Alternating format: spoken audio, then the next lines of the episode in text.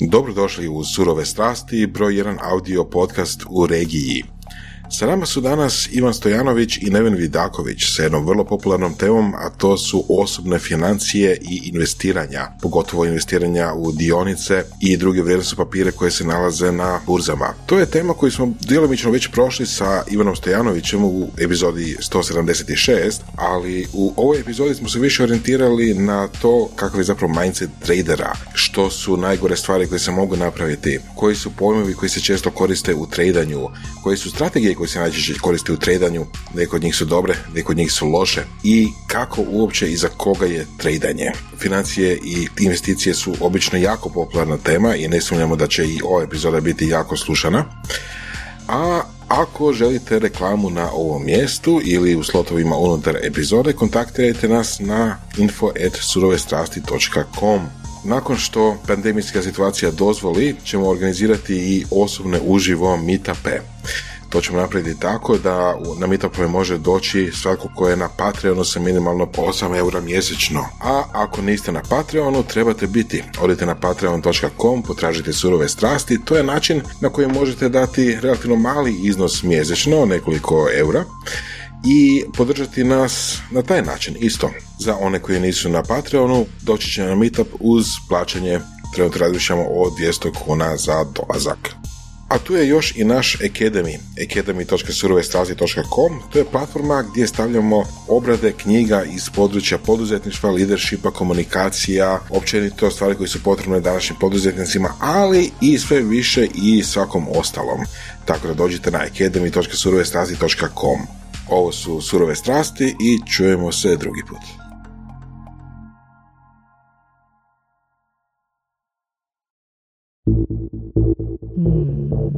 Ovo su surove strasti. Evo ga, ja sam uh, prošao kroz jednu knjigu uh, How to day trade for a living, pa za početak nam možete reći čisto onak razliku između nekih pojmova. Evo, pojam koji ću vam dati je day trading naravno i swing trading.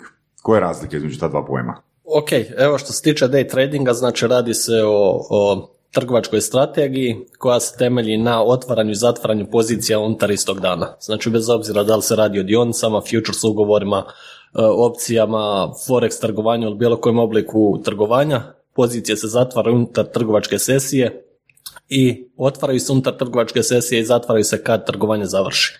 Za američko tržište to je regularno trgovanje od 3.30 po našem vremenu do 22 sata.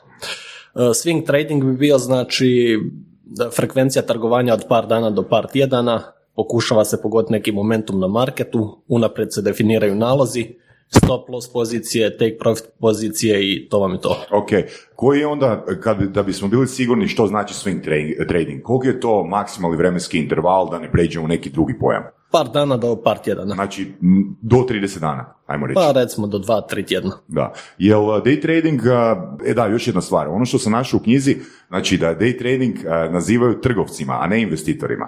Pa u biti to je točno. Po meni day tradingom se bave ljudi koji se ne bi tim trebali baviti, jer je to znači kruh sa sedam kora, pa i više od toga i treba vam dobro iskustvo da dođete na profitabilnu razinu. Većina day tradera koje ja znam da su krenuli s day tradingom, oni su u biti prvi par godina u, u konstantnom gubitku. mm Tu vam treba dosta vremena da svaki dan pratite, znači znanje se stekne kroz rad, iskustvo, mentoring i slično, ali ako vi nemate vremena dnevno 5-6 sati konstantno to obaviti jer to nije hobi posao, znači to je profesionalni posao kao i svaki drugi, ako ne pristupate tomu na profesionalan način, onda rezultat neće biti optimalan. Nevena?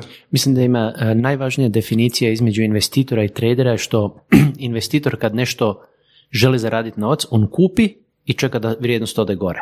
Mi kao traderi e, se pozicioniramo gdje će stvari otići. Znači ne da će samo otići gore, nego da mogu i otići dole.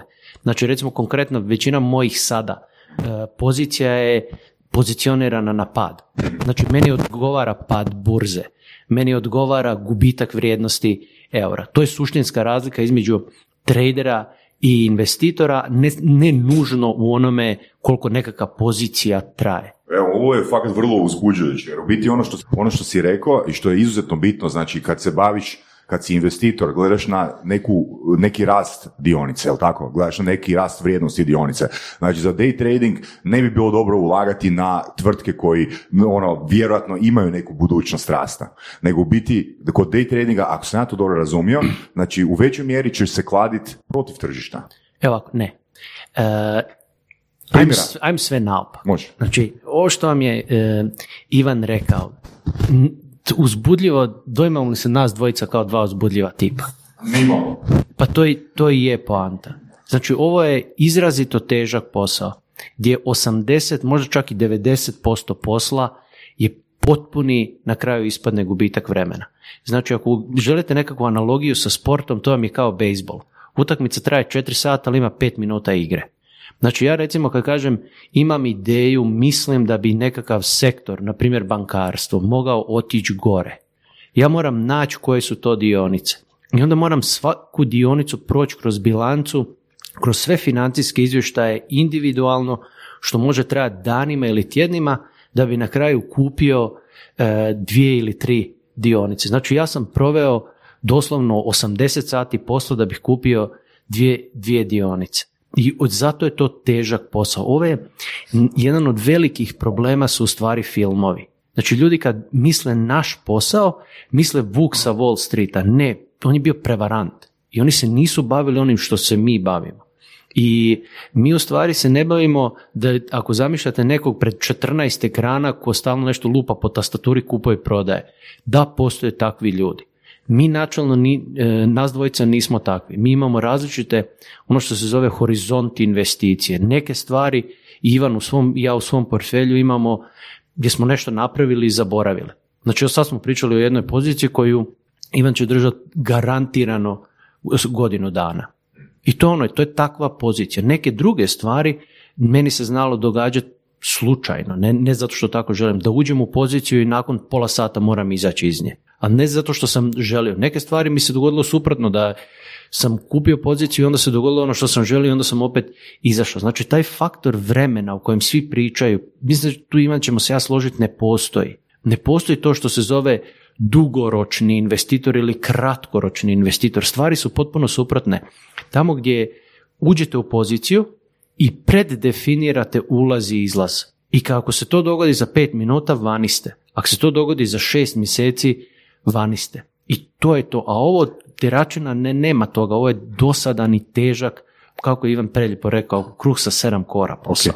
A, Rećemo još jednu stvar, pozicija je zapravo jel, stanje, odnosno situacija kad ste kupili nešto. ili prodali nešto. Znači pozicija je sve što vam može uzrokovati promjenu vrijednosti računa, jer možete kupiti nešto i željeti da to ode do gore, ili možete prodati nešto i željeti da to ode dole. Zato govorimo o poziciji, ne o kupnji i prodaji. Kad kažemo prodati nešto, prvenstveno mislimo na short selling. Znači mi možemo prodati nešto što uopće nemamo, ne posjedujemo. E, vrijednost, evo recimo želimo šortirati neku dionicu, posudimo od brokera, to ide automatizmom. E, na tu posudu se plaća neka kamata godišnje, što opet ovisi od ponude i potražnje dostupnih dionica i onda ako cijena dionice pada, mi profitiramo na toga jer ćemo poziciju kupiti jeftinije za manje novaca, vratimo dionice brokeru, nam ostaje razlika. Znači to je short selling. Jel To je- mogu, jel mogu još samo ono da, da to bude fakat ono jasno? Znači, evo primjer, ja od svog brokera uzm, posudim 100 dionica nečega. Tako ok? je. Znači nisam mu dao novac za to. Ne. Nego sam posudio to. Tako je. Dakle, ukoliko je, znači ja njemu taj, taj isti broj dionica moram vratiti. U nekom trenutku Dakle, budućnosti. ako cijena te dionice poraste, ja sam na gubitku, jel Tako tako? A ako cijena te, a ako cijena te dionice padne, onda sam ja na dobitku, jel tako? Na primjer, ako kažemo da ja kupim 100 dionica po 100 dolara, to je 10.000 dolara. I sad, ako, ja sam to posudio, znači, dionica je pala, dionica je pala, znači za, ajmo reći, ono, 10 dolara po komadu, znači, ja svom brokeru vraćam te dionice, a zadržavam razliku u novcu. Tako Da. je. Ok, jel to, to dovoljno, Da, to je to. dovoljno jasno? Jasno, jasno. To znači šortiranje. Tako je. Evo, nedavno smo imali jednu jako specifičnu situaciju. E, Bila je jedna dionica koja je u- biti imala izdan određeni broj dionica, recimo da je to bilo 65 milijuna dionica, u shortu je bio puno veći broj dionica od izdanih. E, Sad se možete pitati kako je to moguće. Da. Pogledajte, e, postoji hedge fondovi i veliki znači e, igrači iz industrije koji su se kladili na bankrot kompanije. Konkretno radilo je se o GameStopu. I znači oni su toliko bili uvjereni, ja ne znam je li to dolazilo iz ega, bahatosti ili čega, znači da su imali šortirano 130% svih dionica. Znači puno veći broj nego što je ukupno bilo dostupno na tržištu. Da li to znači da su oni nekako virtualno posudili 130% dionica Ne, znači ne možete posuditi ono što ne postoji, to se zove naked short, nepokriveni short. Dobro. Znači vi se jednostavno uh, prodate nešto i ako je vaša analiza pokazala da će to bankrotirat, vi ćete kupiti za par centi te dionice nazad i likvidirati pozicije i masno zaraditi. Međutim, uh, neke... A, a što znači to- ti 130%? Š- 130% čega i kako? ukupnog broja izdanih dionica. Recimo ako je izdano 100 miliona dionica, on, bilo je u short 135 miliona. Ok, šta to znači? Ako to nije da je neko posudio više nego što postoji. Evo ovako, znači, nas četvorica smo ovdje. Imamo jednu čašu. Mhm. To je jedna dionica i jedna jedina dionica. Ja, Neven Vidaković, sam vlasnik. Ok, I sada, Saša, Saša posudi od mene i prodaje uh, vama. Uzmite čašu. može? Ok, sad pogledajmo. Sad imamo e, dva vlasnika dionice. Ja sam vlasnik svoje čaše, samo sam i posudio. Saša ušao u short poziciju. Vi ste vlasnik također dionice, odnosno imate čašu. I sad imamo dva vlasnika čaše i jedan koji ju je shortirao. Znači nas trojica Zanimljivo. polažemo pravo na jednu dionicu. Zanimljivo. To je ono što vam se u ekonomiji zove multiplikator, gdje jedan nešto ima u stvari više struke učinke. I kad se tako čudna stvar dogodi, onda recimo imate da obrnuto šta se dogodilo sa GameStopom. Saša sad mora izaći iz pozicije. Ajmo, čekam. Znači moraš kupiti tu čašu. Evo, ja sad Ne, ne, tražim- ne, ne, ne, ne, ne, ne Ok. date. Ne dam, dobro. Ponudimo 10 dolara. Ponudimo 20 dolara, Ok. ne daje još uvijek Ne dam, ne dam, dobro. ponudimo 100 dolara i onda Ne. na jednom GameStop sa, no, koliko bio, 7, 5 dolara ode na 500 dolara. Zato što ima je jedna čaša i nas trojica. I ja kad stisnem čašu, Sašu kažem, Saša vrati čašu. Saša da bi, da ne bi izgubio licencu, da ne bi završio u zatvoru, mora doći do čaše pod bilo koju cijenu. Eto, to se dogodilo. To vam je short squeeze. Da, super. Um, to mi je dosta Trebam zanimljivo. čašu nazad. Trebam čašu nazad. Evo ga, čaša nazad ide. Znači, Saša je platio čašu, vratili smo nazad dionicu. A, to je moguće samo zato što su dionice međusobno iz, razmjenjive, odnosno izmjenjive. Znači nije baš numerirano sa dionicu broj 5222, nego neku dionicu GME-a sad s njom idemo okolo i, tr- i trgujemo, ali tako? Da, ali zato što mi stvar ima, e, malo ljudi istinski čita ugovore. Ok? Vi kad e, sklapate ugovor s brokerom, to je obično na 50 stranica, onda će tamo biti nekakav mali pasus gdje će broker staviti, a vaše dionice možemo i posuditi drugima sukladno politici Aha. brokerske kuće, samo to niko ne pročita u detalje i onda ljudi ni ne znaju da oni vide na računu svoju čašu, ali u stvari broker je posudio tu čašu nekom drugom. I zato u posudbu dobiva kamatu od strane koja je posudila. Kamate na GameStop su bile u nekom momentu i preko 200%. Nice. Ako ste vi posudili, na primjer, 10.000 dolara u protuvrijednosti dionica i držali tu poziciju u shortu godinu dana, vi bi konkretno platili 200% na tu shortanu poziciju. Što znači da ona ode u nulu i ako držite godinu dana opet ne možete zaraditi jer više ste platili kamate na posudbu nego što ste zaradili na samoj poziciji. Ajde Ivane, daću nam primjer kako se to dogodilo s Herbalife-om. Može? Čisto da ono ljudi, ljudi povežu to s nečim što im je poznato. E to je to samo e, se dogodilo to. Znači za razliku od e, GameStopa koji nije bankrotirao, Herbalife je bankrotirao. Ili što kao što imate e, slučaj sa Enronom, ili kao što ste imali slučaj sa bankama e, 2008. godine, ili kao što ste imali slučajeve sa određenim investicijama u nekretnine u kas, ranim 70. godinama. Znači te stvari se događaju. Jel možete malo pisati kakve veze to ima vrijednost dionice sa bankrotom firmi? Jel firma ima svoju vlastitu bilancu, ima svoje vlastite ono, sredstva, ono, aktivu, pasivu i sve to skupa, a cijene dionica ako su na sekundarnom tržištu su nešto više manje nevezano za firmu, ne? Gledajte ovako, znači cijena dionice uvijek reagira unaprijed. Ako firma posluje ekstra dobro, cijena dionice je gore. Čim je naznaka usporavanja, znači ne nužno da će firma lošije poslovati, nego samo da će usporiti, cijena ide dolje. Zašto? Pa zato nitko ne želi ostati u nečemu što će u nekom dužem periodu gubiti na vrijednosti. Ali u ovom slučaju recimo firma posluje ono stabilno, znači tipa nema naznaka, nema industrijskih razloga zašto bi ta firma manje proizvela, na primjer. Nema veze. Znači čisto psihološki tipa manje dionica, manje vrijednost dionice, znači uh, samo ostvarujući proročanstvo da će firma propast. Pa ne nužno, ali niste daleko od toga. E, recimo evo da se vratimo na GameStop. E, cijela industrija se kladila na bankrot. Okay. E, međutim, oni kako se bave prodajom hardvera, konzola, primarno igrica i toga, novi ciklus je došao krajem prošle godine. Znači, mi smo imali GameStop pozicije prije godinu dana dok nitko nije znao šta je GameStop uopće. I mi smo na neki način očekivali ovo što se dogoditi, naravno ne u ovom obliku kojem se dogodilo, mi smo mislili ići sa 3-4 dolara 30-40 i to je to. Napravit će short squeeze kao na Volkswagenu 2008-2009 što je bilo, cijena dionice sa 100 i nešto eura ode preko 1000 u par dana, uzmemo svoj dio i idemo vani.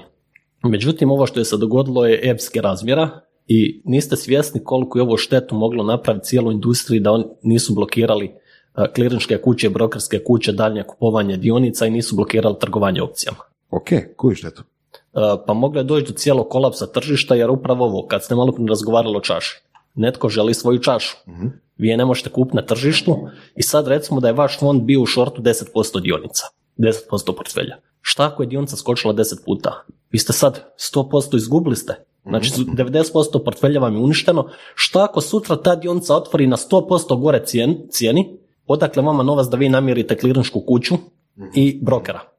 Znači netko mora namiriti taj gubitak. I upravo da bi se spriječila ta gruda snijega koja je se krenula kotrljati opasno, e, klirinške kuće su pritisnule brokerske i ovi su znači e, uveli trenutnu zabranu e, kupovanja tih dionica na dva dana, da se smiri situacija, trgovanje opcijama isto bilo blokirano, što je se isto na mene negativno odrazilo jer sam imao long call opcije i shortane dionice što mi u biti bilo hedžirano i ja sam morao jednostavno izvršiti svoje opcije u petak jer mi je short pozicija nadmašivala vrijednost portfelja nekoliko puta i mene je bilo strah da mi margin ne bi blokirao pozicije, likvidirao ih i ja bi u biti u par minuta mogu izgubiti cijeli račun. Ja sam jednostavno bio prisiljen izvršiti svoje dugoročne opcije, saldirati poziciju, vrat posuđene dionice i to je to bilo i na idući tjedan je se već smirilo, short selling, shortane dionice su pale sa 70 miliona, sad trenutno je samo 14 miliona dionica u shortu. Tako da, a cijena je otišla gore iz nekih drugih razloga, ali ta priča sa short squeezom je završena. Ajmo recimo ovako. razumljivo je kako kad, kad kažeš zašto su regulatori došli i zašto je došlo do zabrane trgovanja tom dionicom i sve to skupa, ali pa nije onda i druga strana isto upravo kad kaže pa ok, industrija se kockala, svi su se kockali koji su bili uključeni u tom jel, očekivanju šorta. A zato su i platili cijenu. Pa neki jesu, neki nisu, mislim, gro ljudi je izradilo ono, masne pare. Jel. Neki jesu izradili, neki nisu izradili. Pa nije to upravo poanta tog opasnog života ili recimo jel, klađenja na, na šortove, na velike skvizove. A gledajte, regulator se mora uključiti u nekom trenutku, zato i postoji regulator da bi zaštitio sve ostale sudionike i industriju u cjelini. Ok. I to je to. Znači, to. ono, u nekom trenutku neko treba stati i reći, uh, dečki, zaigrali ste se. Upravo to. Da. Okay. Ovo što se dogodilo sa GameStopom je u stvari ekstremno. Samo ispravak krivog navoda. Nismo mi imali pozicije i ne, ne, nego je, ne, ne, Ivan, je, Ivan je imao uh, poziciju godinu dana godinu dana i, puno prije. Znači Ivan je, to je taj primjer teškog rada. Ivan je našao ovu dionicu, analizirao, gledao podatke, otišao okolo, raspitivao se da li ta ima smisla kupiti tu konzolu i to je taj posao rudarenja. Samo, kada kažem, mi obično ne patimo od ega i taštine, pa onda kažem mi smo imali, ne, nego Ivan imao. Ivan je možda, neću reći, sigurno malo, ako ne jedan od malo na svijetu koji je rekao ne, ne, ne, ne sve, svi su u krivu, ovo će biti suprotno. Znači kad je GameStop bio na 3 dolara, Ivan je rekao to će otići na 10 do 22. To je bio nekakav razgovor, znači sedam puta gore. ovo što ste spomenuli za regulatora, stvar je malo drugačija. Vi imate e, jako puno ljudi koji kupuju i prodaju dionice. Jako malo mjesta na kojima se mogu dionice kupiti i prodati, to se zove burza. A imate malo više, ali još uvijek jako mali broj brokerskih kuća koje namiruju te transakcije. Kao što u Hrvatskoj imate jako puno računa, ali jako malo banaka. I ako dođe do blokade jednog entiteta, svi ostali mogu imati probleme. I ovo sa GameStopom je bio tako veliki potres da je zato došlo do tog zaustavljanja trgovanja i sve to. A to da se dolaži do, kako se Ivan rekao, short skvizova, to se stalno neprestano događa. Znači dionica ode gore, ovi koji su se pozicionirali na pad moraju izaći iz pozicija. Samo u ovoj magnitudi se ono nikad nije dogodilo na taj način tako nekom objektivno ekonomski relevantnom poduzeću. Jedna teorija je bila da se to dogodilo baš sada, ovih je, u ovo vrijeme, li, zbog velikog napretka komunikacija, zbog ako ništa drugo i Reddita i zbog raznih foruma i news grupa koji su sudjelovali sve skupa da se zajedno po navodnicima dogovore protiv po navodnicima zločestog Wall Street. Ja bih rekao da su oni uključili tek kad je to već bilo očito. Mhm. Znači, firma je već pokazala, znači nama je bilo evidentno da tu neće doći do bankrota prije godinu i pol. Okay. Jer su imali dovoljnu razinu keša, znači imali su keša u bilanci veći iznos nego što im je cijela bila burzona vrijednost na tržištu. Okay. Znači tu je bilo evidentno da će oni preživjeti idući godinu i pol, dolazi novi ciklus konzola, uh, nabubat će se tu jako dobrog Okay. cash flowa, profita i ostalog i on neće ići u bankrot idući pet godina. To je jedina teza bila koju sam ja zastupao i meni jedina bila bitna u toj poziciji. Da prežive dvije godine i ovi dvije godine neće moći držati pozicije i to je to, kraj priče. Uh, ovi što su se uključili, to je bilo tek na, iznad 30 dolara. Vidjeli su svoju priliku, iskoristili su je, a evo nedavno smo imali priliku čitati da iza svega toga opet stoji par velikih hedge fondova, jer znači da se razumijemo ta zajednica s Wall Street Betsa, Reddita, nema i on toliko goriva, odnosno novca da oni to do te mjere podignu. Znači misliš da je to tek manji dio cijele priče, Da. to što su oni radili? Da. Ok. Iako su medijima bili naravno dosta... A gle, netko, zastupljeni. mediji pišu šta im se kaže, šta im se plati, netko ko ima veću sumu novaca može diktirati šta će mediji pisati. Ali da li, evo, recimo da pitam iz vašeg vlastitog iskustva, da li su takve stvari, znači ti da je onako malo ekstremnija događanja, ekstremniji šortovi, skvizovi, češći u zadnje vrijeme ili isti? Pa ne bi rekao da su češći. To vam je manje više stalno. Sad je se zadnji, eh, kad je eh, GameStop se dogodio, onda je povukao i neke druge.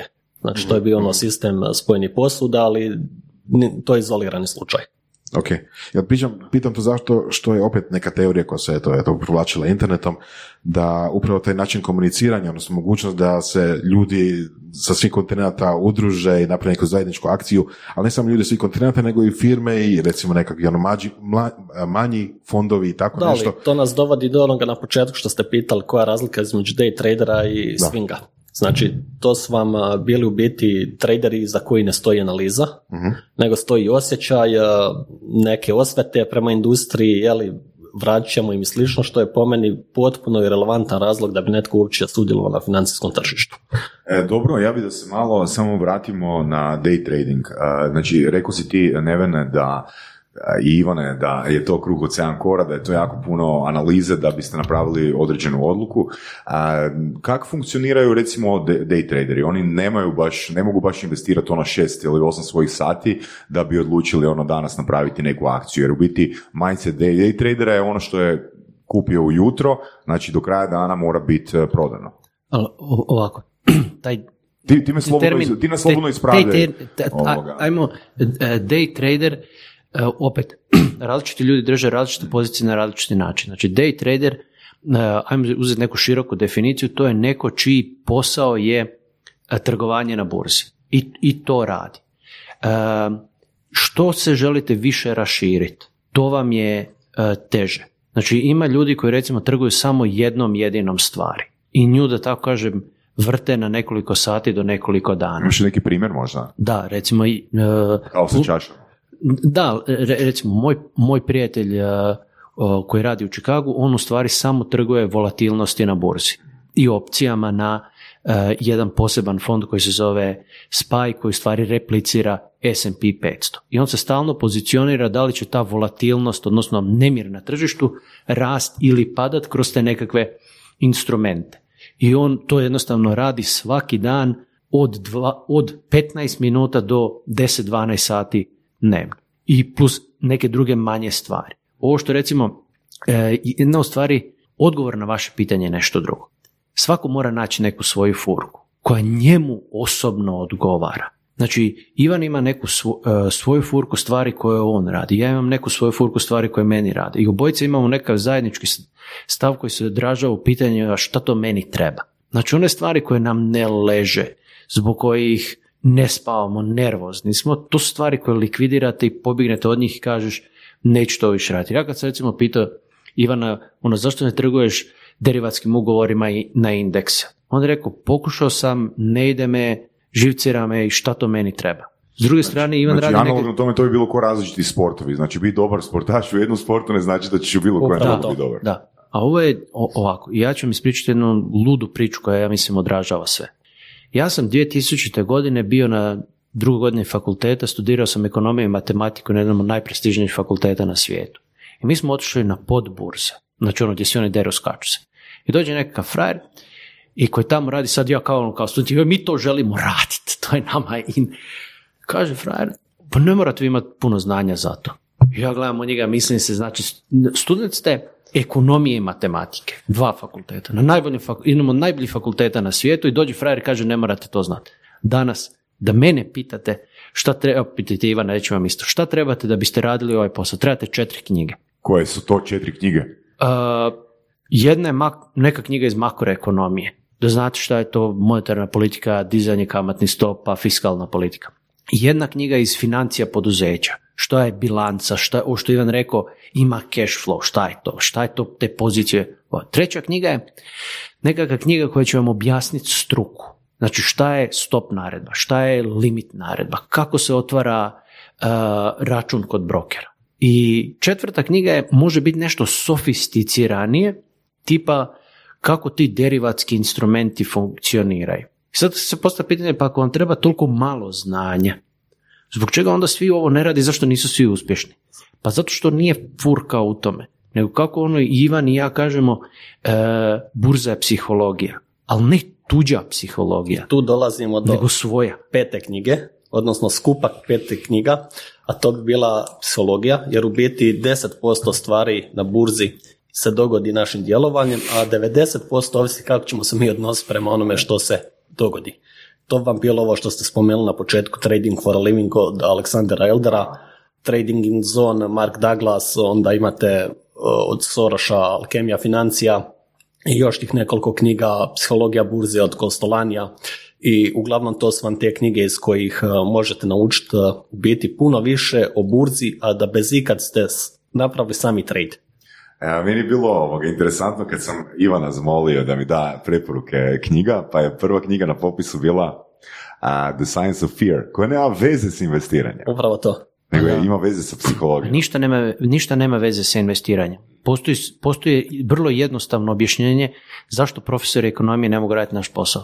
Ja sam jedan od malo profesora ekonomije koji može raditi ovaj posao, a to zato što znam da profesor ekonomije funkcionira na krivi način. Profesor ekonomije će vam napraviti analizu poduzeća i reći ovo je sjajno poduzeće, dionica treba otići gore. Ili će napraviti analizu i reći ovo je glupo poduzeće, poduzeće treba propast, prodat će dionice. Onda se stvari na burzi dogode suprotno. E pa to, to je to. Znači ovo kad pričamo o toj psihologiji, znači ja doslovno imam bilježnicu u kojoj sam popisao sve što na meni ne valja u stvarnom životu. I onda sam popisao svoje greške u trgovanju i vidio da to je jedno te isto. I- Onak pre, previše masnog jedeš i takav popis ili što? Da, Ono, I- previše i- ono, šećera u sokovima. Da. I onda, I onda sam u stvari rekao, ok, kako da ja promijenim sve svoje negativne karakteristike ponašanja u životu, znači da moram promijeniti sve svoje negativne karakteristike na burzi i onda sam doslovno pisao šta trebam A jel može par raditi. primjera? Što, koje su te negativne osobne karakteristike po kojima ono znači, ako se želim baviti ovim poslom, ako želim biti uspješan, moram ih eliminirati. Isključivost. Što ja kao pravi ličan imam ono koliko hoćete. I strah E, pohlepa isto. strah, Ako ste pohlepa. poplašeni, nećete zaraditi. Ako ste pohlepni, puno zinete, napravit ćete gubitak i taština. onda, Ona- onda ona- to mora biti uvijek u ravnoteži. Da, jer ona druga knjiga koju si mi preporučio, koju sam isto obradio u lektirama Surovi strasti, a, najveći investitori i njihove Greške. najveće pogreške, u biti sve te pogreške se svode na njihovu psiho, na psihologiju ljudsku, a to je, a, ajmo reći, čak bih rekao ono da doslovno sve krive procjene su izašle iz prevelikog samopouzdanja. Da, i to je meni, ja sam imao isto takav problem prije par godina kad sam ušao u jednu poziciju, jednu dionicu koja je imala izuzetno dobru bilancu, Međutim, sve što je se moglo krivo dogoditi idući mjesec dana je se dogodilo. Krenuo je trade war Amerika-Kina, onda su im osnivača uhitili pod nekim optužbama i slično i cijena je se prepolovila, doslovno u 20 dana. Da, to su faktori ono koji I jednostavno ne možeš čitati iz nikakve bilance. Ništa, I sad vi imate conviction e, da će cijena, da cijena mora ići gore, jer firma raste, prihodi rastu, profit rastu, nema duga, ali imate problem vremenski okvir i pozicija koju ste zauzeli znači je bila neproporcionalno inače jednoj dionici koliko mi je zastupljeno u portfelju. Znači jako je velik postotak nije bio i ona je se nakon godinu dana i oporavila, skočila duplo, od dana današnjeg je odšla i pet puta gore, ali vam je problem kako ćete se vi odnositi prema poziciji u tom trenutku kad se to vama dogodi. Znači, e, trading vam je skup vlasti pravila, ono što vrijedi za mene, neće vrijediti možda za vas. Jer mi nemamo istu razinu e, rizika, nemamo istu razinu, e, naš karakter je različit i znači svaki trading plan mora biti individualiziran. Bez toga jednostavno neće raditi. Evo ovo sam da ponovim što si sad uh, Ivane spomenuo, uh, zapravo u toj knjizi koju sam malo prije naveo, uh, kaže ono svi ti investitori su imali svoje principe, ali su doslovno svi pogazili sve svoje principe. Jednostavno je, principi jesu tako. smjernice, ali opet nisu ono uklesani, nisu ti principi uklesani u kamenu. Jasno, čemu zakona ga ne možete prekršiti. Ali ne samo samouvjerenost ih nije pokopala u jednom trenutku pokupala ih nešto što se nalazi duboko, duboko, a što je najopasnija stvar za ovu profesiju, a to je nada. U ljudskoj, eh, da, da citiram Matrix, eh, izvor vaše najveće snage i slabosti. U ovom poslu ne smijete imati nadu. Ne smijete. Znači, tri kvint esencijalna traderska apsolutna pravila su prva. Kad stvari krenu protiv tebe, pobjegni. Znači, ja sam imao poziciju u nafti, nafta pala ja pogledam, vidim da nafta pada e, 2 dolara u jednom danu. Ja sam odmah likvidirao poziciju nafti. Ne znam zašto, ne zanima me. Nafta pada, ja u tome ne smijem biti. Druga stvar je, nikad nemoj, ga, e, nikad nemoj gasiti svjetlo. Jer onaj koji zadnji izlazi iz prostorije ugasi svjetlo. To što je Ivan sad spomenuo. Dionica pada, pada, pada, ja sam u poziciji, onda izađem i onda za dvije godine se oporavi. Znači to je vezano za ovo. I treće, apsolutno što vam sve knjige govore, ali niko u suštini ne razumije je uvijek preživi da možeš trgovati još jedan dan. A to je ono e, što je ta magična riječ koja opet milijardu puta krivo e, upotrebljena diversifikacija. Ne smiješ imati ništa što te može ugroziti da budeš masakriran. I mi kad pogledamo, tu je onda opet ta mistika poluga. Pa ja sam nedavno u svom portfelju imao polugu 17 naprema 1. I svi kažu, pa to je opasno. A moj cijeli ukupna izloženost u portfelju je bila 10%. Znači najgori smak svijeta, ja izgubim samo 10%. Znači nije pitanje ni tih riječi iz knjiga poluga, ovo, ono, nego kako si pozicioniran, koje instrumente koristiš, da li znaš šta radiš. Jer problem s ljudima je što svi vi percepirate novac krivo. Vi svi percipirate novac kao nešto što zarađujete i što vam treba. Mi percipiramo novac na dvije druge stvari. Prvo to je nama repromaterijal ko što u svakom poslu imaš kart, prepava tu matična ploča, tako i mi imamo ono, nafta padne pa izgubim e, nekakav novac. I druga stvar je tajna novca. Je da je novac jedina stvar koja može nastati sama od sebe. I mi to u stvari pravi traderi aktivno koriste. Znači evo vam ono nekakav primjer kod nas. Znači recimo da je kuna sa eurom 1 naprema 7 i vi e, kupite za 7 kuna 1 euro. I onda kuna ode sa 7 na 8 i vi prodate 1 euro za 8 kuna. I vi sad imate jednu kunu više, bogatiji ste. Što ste u stvari radili? Koja je ekonomski dodana vrijednost? Pa nikakva, imate više novca. I to je tajna novca. Mi to razumijemo i koristimo repromaterijal bez nekakve nade. Znači, zamislite da vas dvojica tu sad lupate glavom zid, joj, kakav će nam sljedeći gost biti, da li će nam sljedeći gost biti dobar, da li će sljedeći gost biti dobar, joj, možda sam dan...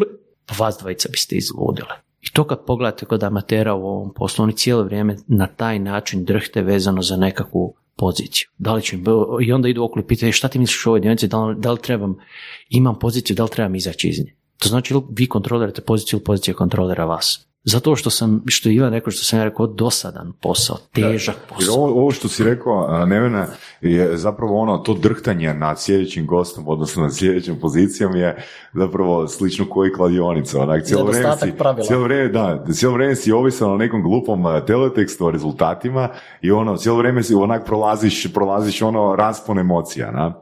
Ali koji, e, da li to znači da zapravo svako od vas, e, profesionalaca, ima određene jasno definirane ono principe, ono if then e, obrazce, znači kada ćete napraviti kupnju, kada ćete izaći van. Da, ali, ali puno važnije imamo nešto drugo, to je točno određeni mentalni sklop.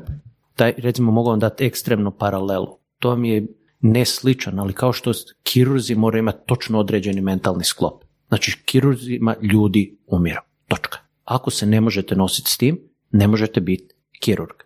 To nema veze ni sa dobrim rađenjem posla, ni sa lošim rađenjem posla, ni sa nijednom drugom uh, osobinom. Morate imati određeni mentalni sklop. Kao što imate kirurški mentalni sklop, tako imate traderski mentalni sklop. A to je da se dobit može, izgubit se mora. Ako se ne možete nositi s ovim, izgubit se mora, trading nije za vas. Jer gubitak je neminovan i on je sastavni dio posla. Znači samo je stvar da se taj gubitak prepozna na vrijeme, da se eliminira, a one dobitne pozicije da se jašu što više. Kod većine početnih tradera, kao što sam ja bio prije 7-8 godina, e, mala pozicija se zeleni, u vi ste pametni, uzeli ste, zaradili ste nešto danas, a onu gubitno ostavljate da bude još veći minus i nadate se da se pozicija okrenut i slično. To je tipična početnička greška, jer kad vam netko dođe pa imam osjećaj za dionicu, kupujem, prodajem na osjećaj, ja u dvije minute skinem njegov profil, znam će on biti profitabilan ili neće, znam gdje je slab, gdje je jak i ostalo.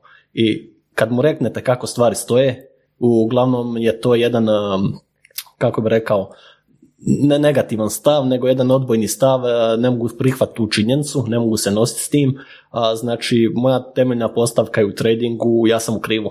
A pozicija će pokazati uh, jesam li u pravu što sam u krivu ili će me demantirati pa će zaraditi.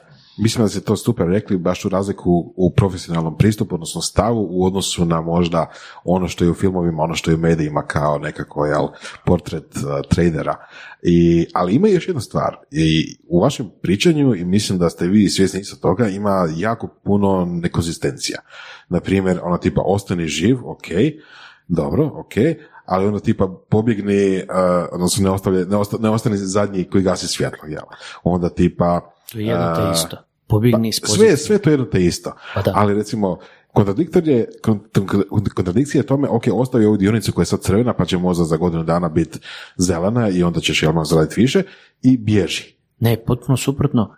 Ako stvari, ako stvari postanu Ali sve to zapravo ostane živ. Jel? Da, likvidiraj jed, najveći problem je ne izlazak iz pozicije. Znači, jer uvijek možete ući u poziciju, ali kad izađete i pretrpite ogromni gubitak.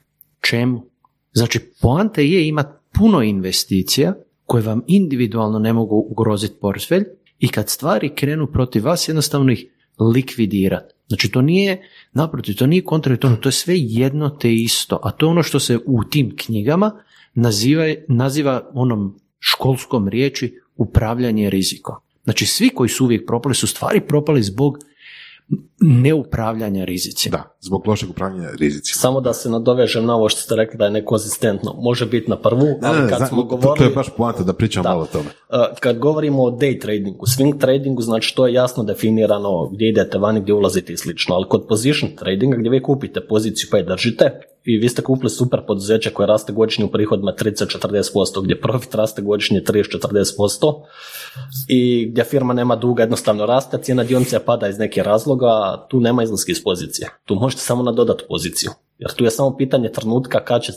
tržište prepoznat to i kad će se cijena, odnosno vrijednost te cijene otključati i krenuti gore. Znači to su dvije stvari. Ima, ja imam buy and hold pozicije koje držim godinama, jednostavno je držim, super firma daje dobru dividendu i nemam tu šta previše mudrovat. A sve ostalo je jasno definirano unaprijed sa jasnim ulazima, izlazima i ostalim ciljevima. Da, a, evo, spomenuo se dividende. Koliko danas ljudi zapravo kupuje dionice zbog dividende? Jel imamo, na primjer, par jako jako, jako malo. velikih primjera, da, recimo Amazon kao jedna od najvećih firmi. Samo Njemci. Samo Njemci, ja. Samo da, zagradimo priču samo Njemci. Imate, imate izuzetno dobre firme koje isplaćuju dividende i preko 100 godina, evo ATT isplaćuje neprekidno preko 100 godina dividendu, imate dividend aristokrate, znači ETF, dionički indeks, koji prati firme koje minimalno 20 godina svake godine povećavaju dividendu. Čim jedne godine firma ne povećava dividendu, izleti iz indeksa. Uđe neka druga koja to radi minimalno 20 godina u nizu. I to je za one pasivne investitore kojima treba neki kvartalni mjesečni prihod, siguran, stabilan, jer to su vam firme otporne na recesiju, tipa Nestlog, P&G, Johnson Johnson i slično. Evo, je li kod njih stradao prošle godine? Svi su imali veće prihode od Walmarta i njih, veće profite, veće dividende. A, većina svijeta je očela na koljena, ali tako? Da. E, to su vam znači dividendne priče i ono što većina ljudi ne zna, podcjenjuju moć dividende, jer vi kad imate, imate dividendu koju reinvestirate, a vi u biti radite osmo svjetsko čudo, to je složeno kamatno kamačivanje. I ukupan prinos u S&P indeksu od dividendi je negdje oko 30% kad gledamo rast cijene indeksa i dividendi i prinos od dividendi je ukupno 30% od ukupnog prinosa.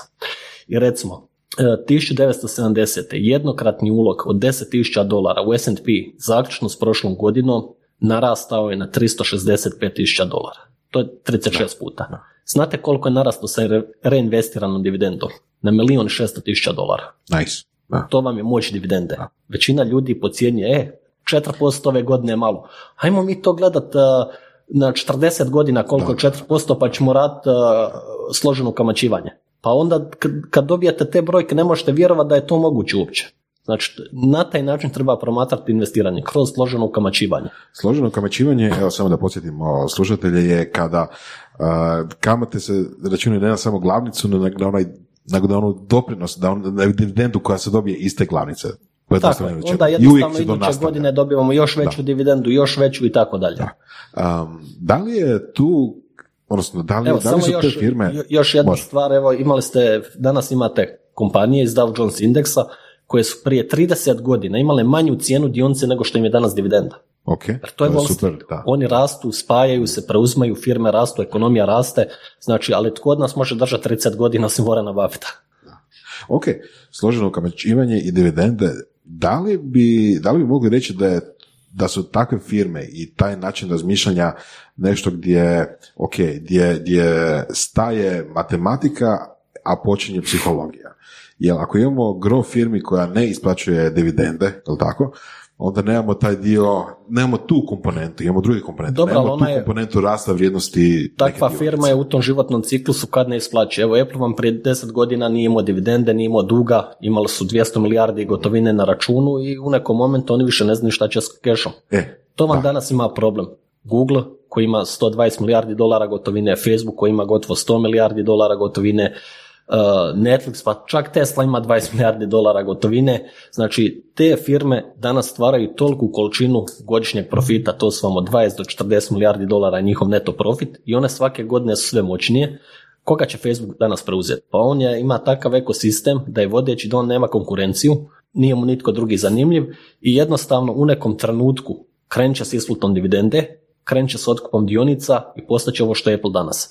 Da li se slažete o tome, da li, je, da li oboje mislite o tome da je zapravo svrha kupovanja, svrha rasta cijene određene dionice koje ne isplaćuju sada dividendu, to da će jednog dana isplatiti dividendu.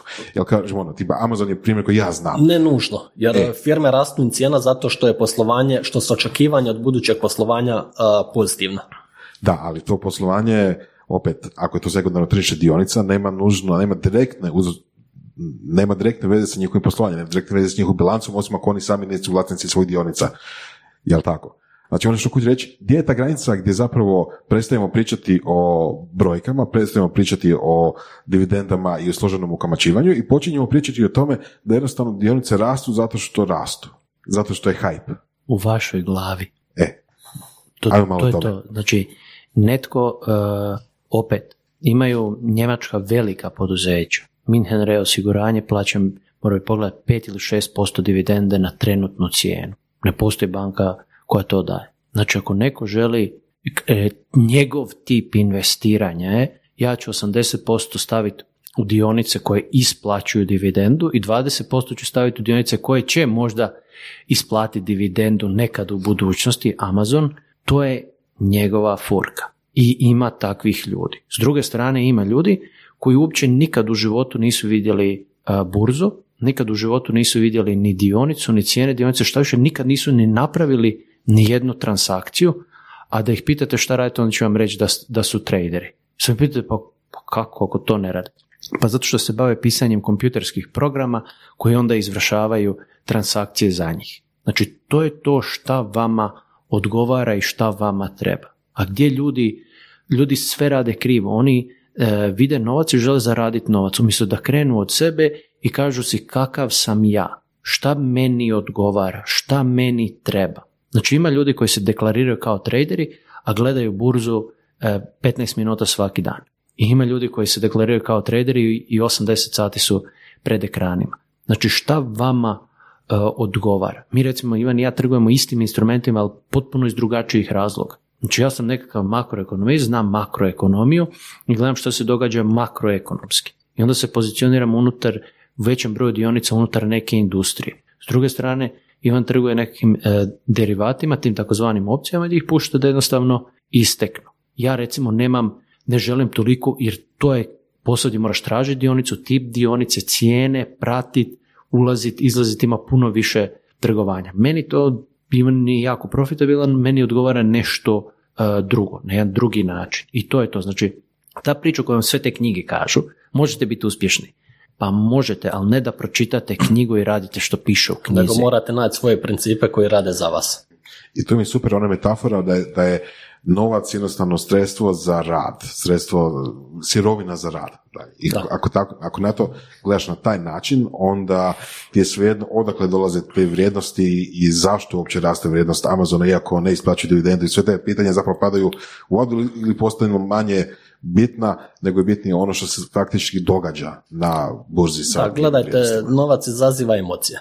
Da se razumijemo, nitko nije imun na to, tako da je to po meni najveći kamen spoticaja zašto većina ne uspije u ovome poslu. Jer imaju previše emocionalnih podržaja znači na to što rade. E, prvo, da se razumijemo, trader koji tek počinje nema šanse da sam od sebe bude profitabilan. Jer on ne zna napraviti set pravila, on još ne zna šta njemu odgovara. I moja preporuka svima koji se žele baviti tim poslom, nađite se mentora. Ako nemate mentora, vaš proces može trajati godinama i nakon toga vi možete imati gađenje prema industriji, kad izgubite lov, bit će vam krivo tržište, bit će vam kriv broker, bit će vam kriv uh, mama. mama, tata, i svi po redu osim vas. A jedini stvarni krivac ste zapravo vi, nitko više. Da, jer ja kad izgubim novac, dosta novca, ja nikad ne gledam šta se dogodilo na tržištu. Nikad.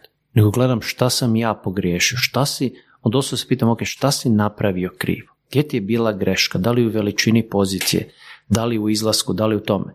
A šta se dogodilo na tržištu, mislim danas je to trivialno okay. saznat, odeš na Google i upišeš zašto se dogodilo to, ispadne ti Trivialno je saznati, ali šta ako saznaš ono tipa, ne znam, Trump je tweetnuo nešto. Okay, to je nešto što ne utječe, mislim što ne može utjecati ti. Ok, uh, to je to pitanje kreiranja pozicije i šta to znači. Znači, ne, to je ovo što je Ivan rekao, nekad prihvatiš gubitak zato što znaš da si u pravu i, raz, i iskustveno razlikuješ šta je kratkoročno, šta je mislim šta god ta riječ kratkoročno značila, šta je, da tako kažem, neka buka, a šta je e, stvarna pozicija. Znači ja sam trenutno kratak euro, želim da euro gubi vrijednost prema dolaru. I izašao je Pavel prije dva dana, nešto pričao i ja pogledam i pozicija je ono, izgubio sam ogroman novac. I onda, I onda znam da je to zato što on priča i da su to ti kompjuteri koji trguju. Šta se dogodi dva dana kasnije? Pa sve se vratilo nazad i u plusu sam. I sad to je to. Moraš uh, znat razlikovat kad pobjeć i zašto. I tu točku i fazu kada nešto je gubitak i u pravu si, a kad je nešto gubitak i pretvara se u tu nadu. Znači ako euro oslabi jedan cent prema dolaru i ode jedan cent protiv mene, ja ću se zapitati ok, šta se ovdje događa. Ali ako nafta padne dva ili tri dolara u nekoliko sati, ti odmah likvidiram. Jer ne znam što se događa i ne želim ni saznavati. Gubitak mi, uopće ne želim više gubitka. To je opet ta razlika u pozicijama, u strategijama, u veličinama, u instrumentima, ko opet traži nekakvo znanje. Jer svi misle da ovaj posao mogu raditi. Pa, pa moguće da je to toliko pa jednostavno. Samo četiri knjige, da.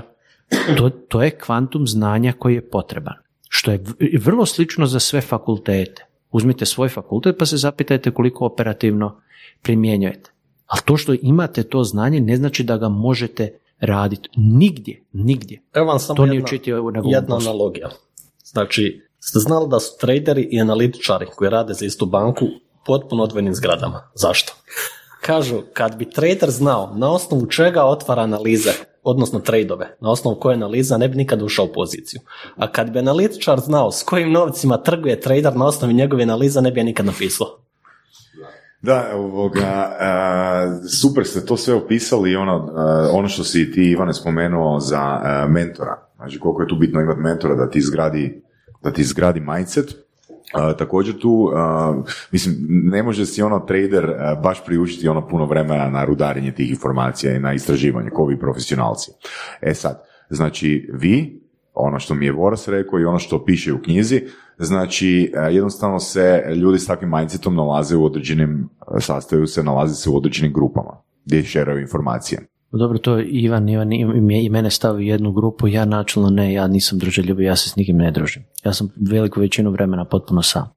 Dobro, da, ali ti si, ono, ti se s tim baviš, ti si profesionalac, ali na primjer kad bi ja htio postati trader, znači meni bi, ja, ja mogu doslovno pogledati ono što ste spomenuli 15 minuta dnevno, što znači da ja nisam trader. Znači, ja, ja mogu učiti na način da sam dio neke grupe, ili da pročitam ti četiri ili osam knjiga. Pa to bi bio dobar početak, recimo. Mm. Reci, reci, ne, I iskustvo, evo, samo da se nadoveže, znači jedina krivulja prava učenje vam je na greškama. I vi nećete nikad naučiti ništa na uspješnim tradovima, što više oni su vam kamen spoticaja. Jer meni uvijek nakon više uspješnih tradova dolaze u glavu oni mali demončići, otvori veću poziciju, ako si na tom zaradio, sad otvori duplu poziciju, troduplu, zaradit ćeš još više i slično.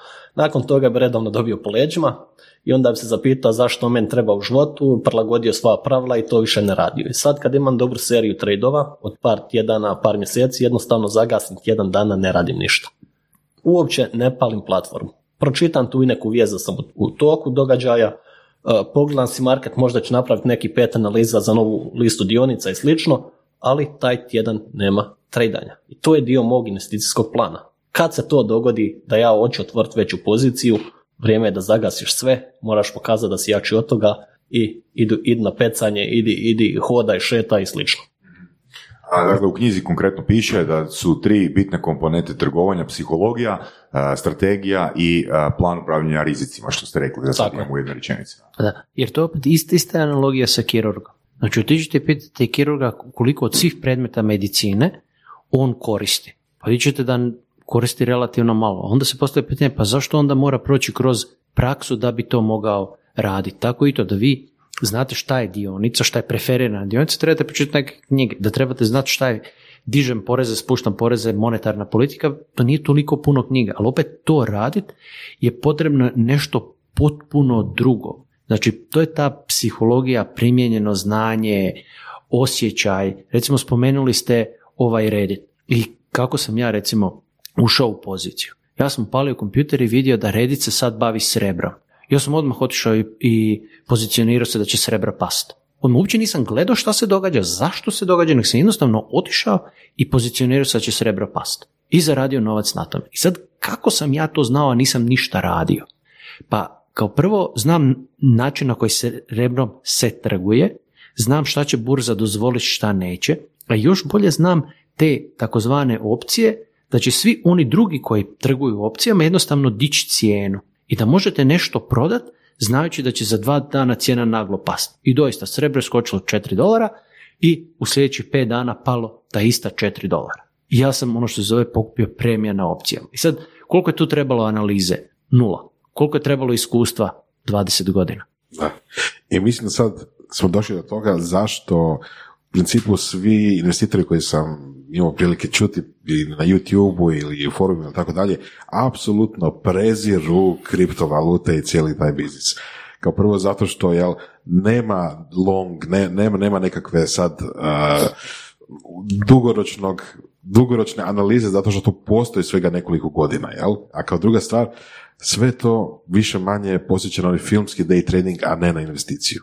Pa, ovo što se tiče kriptovaluta, prvo, kao profesor ekonomije, E, koliko god se ovi trudili, priča da je to novac, to nije novac. Znači, Bitcoin ne zadovoljava definiciju novca da bi mogao biti novac. Drugo, sva ta priča o tome, to vam je ekvivalent kao sa Moneom ili Sezanom. Imate jako puno slika koje su ograničene, znači broj Bitcoina je fiksni. I što ih više ljudi želi kupiti, cijena ide gore. I treće, šta ti to treba? Znači, ne znam šta radim, ali imam, super, ali imam super ideju da je moj susjed rudari kriptovalute, pa ću i ja to raditi. To vam je onaj klasični sindrom average joa, jel? Susjed me zaradio na burzi, kupio novi auto, pa idem i ja. Da, i to je vjerojatno onaj dio kad svi počnu pričati o tome, onda je vrijeme da se jel, proda, odnosno da se jel, kladi na pad. Ali tržište, kao što reče Keynes, može duže ostati iracionalno nego mi solventno. Da. Ok, mislim da su to super rekli i evo, da smo pokrili dobar dio zašto, zašto postoji takav, jel, zaziranje i prezir od kriptovalute među investitorima. Naravno, druga strana ima svoju priču i jel, ljepota je tome da svako će gurati ono što mu paše. Pa opet, da. neko, neko to radi aktivno s tim trguje i sjajno to radi. To je recimo tip trgovanja koji ja neću. Zato što se Bitcoin može promijeniti 10% u jednom danu. Uf, U jednom da bar, satu. Da bar. U satu. Da. Ja to jednostavno neću. Bilo je, ne znam, prije pat tjedana da je Elon Musk, odnosno Tesla, kupila Da.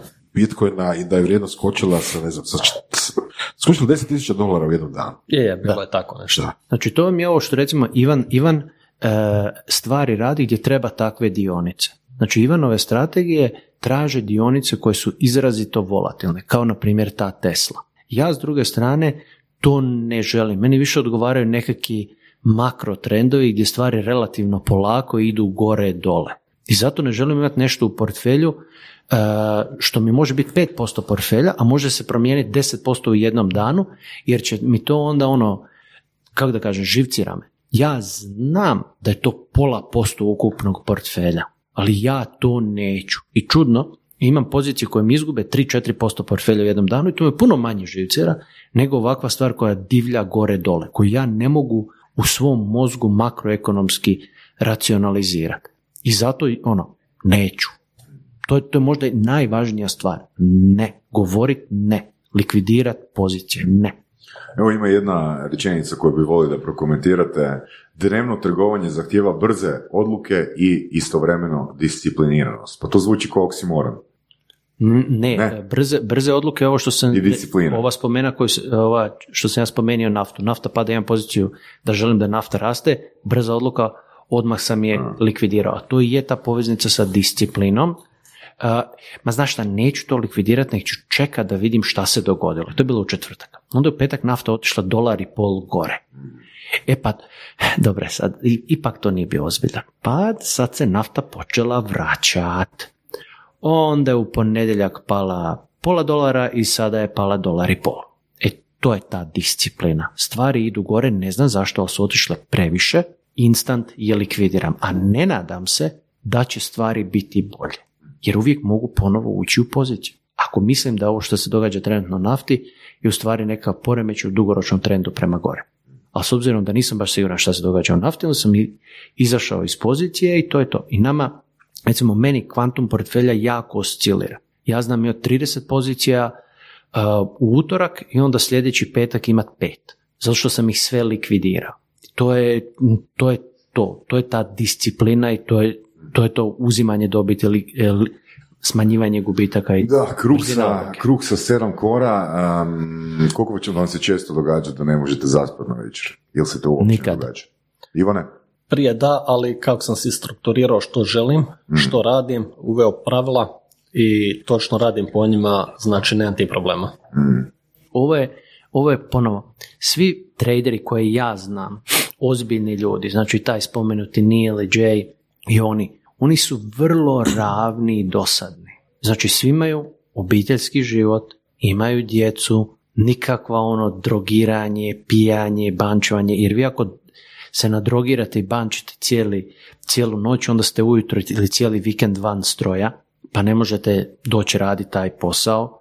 Ja idem spavati relativno rano, nemam nikakvog e, stresa, bavim se obitelji, Ivan isto tako čitamo neke knjige, pričamo. Ovi koji to rade, to kamufliraju da je to kao smirivanje stresa, ali stres vam izaziva to što imate krive pozicije. Nemojte imati krive pozicije, nego ih likvidirajte. I onda ponovo, stalno nekako čitanje, analiziranje, mišljenje, razgovaranje sami sa sobom, traženje nekakvih dodatnih savjeta, e, opet analiza perspektiva i to. I to je to je to, ne- nema, nema ovdje uzbuđenja, nema adrenalina, nema deračine. Ima nekih poslova u ovome industriji koji su takvi, ali ne ovo što Naj- mi radimo. Najsvjetliji potez koji vam se može dogoditi da shvatite da ste u krivu Hmm. i da promijenite mišljenje. Evo, ono, ajmo malo ono o osobnim ishodima. Znači, velika većina ljudi, možemo se složiti oko toga, a, smatra da je novac tu da se zamijeni za kuću ili za stan ili za Da. auto ili za odjeću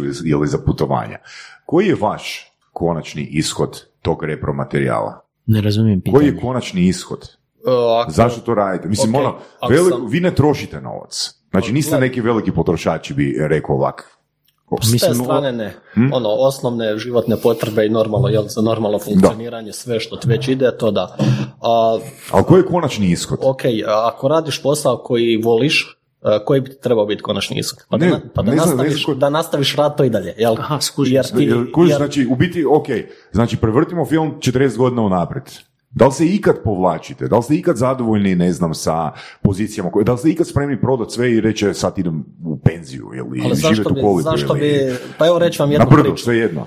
Od Andreja Kostolanija. Njega je jednom a, neki novinar pitao, pa gospodine Kostolani, vi ste zaradili stotine miliona, zašto vi niste otišli nekad na pusti otok, uživali i on? Kaže, sinko dragi, ja sam bio tamo i vratio se. A? Kad radite to što volite, onda nema kraja tu, jel? Radite, ponavljate i to vam je to. I mislim da opet još jedna od stvari koja je na razlikuje profesionalce Novac, od novac je bitan, ali novac je sporedan u neku ruku u ovoj stvari. Jer jako puno ljudi koji se bave ono, trgovanjem amaterskim pod navodnicima, čini mi se da to rade zato što imaju nekakav plan. Evo, meni treba para, jer za pet godina ja bih htio napraviti kuću ili ne znam, htio bi, ne znam, podići firmu i sad mi treba, sad mi treba na brzinu jedno četiri, pet godina da ja zaradim nešto i onda jel, Ali da krenem to raditi, da krenem uglavnom- ono što hoću. Uglavnom će ostati bez toga što im su krenuli. Znači, novac zbog novca samog. Sam, ne, čekaj, da im kažem istinu. Ok, tražili ste istinu, dobit ćete istinu. Ali nećete nas morati ubiti. Sve o burzi je potpuno krivo. Ne radi se, svi, doživ- svi traže nekakav mehanizam koji će im garantirati zaradu na burzi. Ne. Burza nije, e, ne postoji sveti gral burze. Burza je bazen vječnosti koji će vama dati ono što vi želite. I dobro ponašanje, ostvarivanje vaših želja će biti nagrađeno velikom zaradom. Znači, nećete vi zaraditi novac na burzi, nego će burza novcem nagraditi vas i vaše ponašanje. Znači, zar nije slučajno da svi velikani burze uopće nisu željeli biti velikani burze? Znači, George Soros je želio biti filozof koji je na burzi testirao svoje hipoteze. Ray Dalio je želio biti e, onaj transcendentalni guru koji je svoje vrijednosti testirao na burzi. Ja osobno koristim burzu da bi bio bolji nego što jesam. I u jednom zločestom dijelu da zadovoljim taštinu da želim biti najpametniji. I ja zato koristim burzu. I burza nagradi moje dobro ponašanje. Sve poštivanje pravila, odgovornost, iskrenost, sve pozitivne vrijednosti su nagrađene povratom. Sve loše ponašanje, brzopletost, nerazmišljanje, impulzivnost je kažnjena sa gubitkom. To je ultimativna tajna. Ivan, Ivan će vam reći istu ovu stvar. Možda na nekakav drugi primjer, na drugi način i svi ovi će vam reći istu stvar i Ray Dalio će vam reći istu stvar u svojim knjigama i Šoro će vam reći istu stvar u svojim knjigama, ali u, e, Ece i Kota će vam reći istu stvar, on je rekao samo jednu rečenicu. Svi od burze dobiju što žele. Ako vi želite kocku, uzbuđenje, napetost ili kako Kostolan rekao, isto kockanje, dobit ćete to od burze. Ako želite stabilnost, smirenost, dobit ćete to od burze. Ali to se ne postiže tako da kažete ja želim zaraditi novac. To je ultimativna tajna. Zato svi vaši slušatelji gube novac. Jer žele zaraditi novac jer imaju sistem. Nema sistema. Stvar je potpuno drugačije. Ne trebate gledati burzu, gledajte sebe. Ovako kako pričaš, a pitat ćemo Ivana isto da ispriča svoju stranu toga, mi se čini da u principu nema neke velike razlike između sudjelovati na burzi i ići u zen manastir. Ima. Zato što ne, u Zen manastiru ne morate e, donositi odluke i niste prepušteni samom sebi. Ja najviše volim biti prepušten sam sebi i isključivo ovisiti o vlastitom mozgu. To mi burza omogućila. baš sam jučer držao prvi dan, prvi dan seminara i povukao jednu ovoga analogiju. Znači, ljudi dolaze kod mene na seminar, a jedan od ciljeva je da maknu šumove iz komunikacije. A ja kažem, nije šum u komunikaciji, interpersonalnoj komunikaciji, nego je šum unutra. U razumijevanju. Znači šum je u vašoj glavi. Znači kad šum iz naše glave nestane, onda se to odražava na van. Znači mi trebamo prvo naučiti komunicirati sami sa sobom i onda se to vidi na van. Slično kao, slično kao i ovo. Znači sve moraš posložiti sam sa sobom i onda su tvoja ponašanja, tvoje odluke imaju manje šumova prema van. Ja mislim da jedna e, svi malo pitaju šta je traderski mentalni sklop. Ja mislim da je traderski mentalni sklop, ne, ne znam što ti misliš, da u stvari čovjek koji može uzeti napraviti vlastiti psihoprofil za tri minute i reći ovo je dobro, ovo je loše, ovo trebam popraviti. Da, slažem se. Meni je, meni je najbolje bilo u knjizi Trading in Zone kad je ovaj, nakon što je sebe analizirao, rekao da se gadi sam sebi što je radio na burzi. Jel? Te kad je postavio te neke svoje principe, pravila i ostalo, rezultat mu je počeo dolaziti. I ono što je Neven e, rekao, znači, samo od vas ovisi što ćete dobiti na burzi. Što želite, na koncu ćete to i dobiti. Ali ono što u biti ste nekoliko, meni se full sviđa vaš način razmišljanja, vaš mindset iz razloga jer nije poanta, ono što ste rekli, probajte to sumirati, nije poanta u novcu.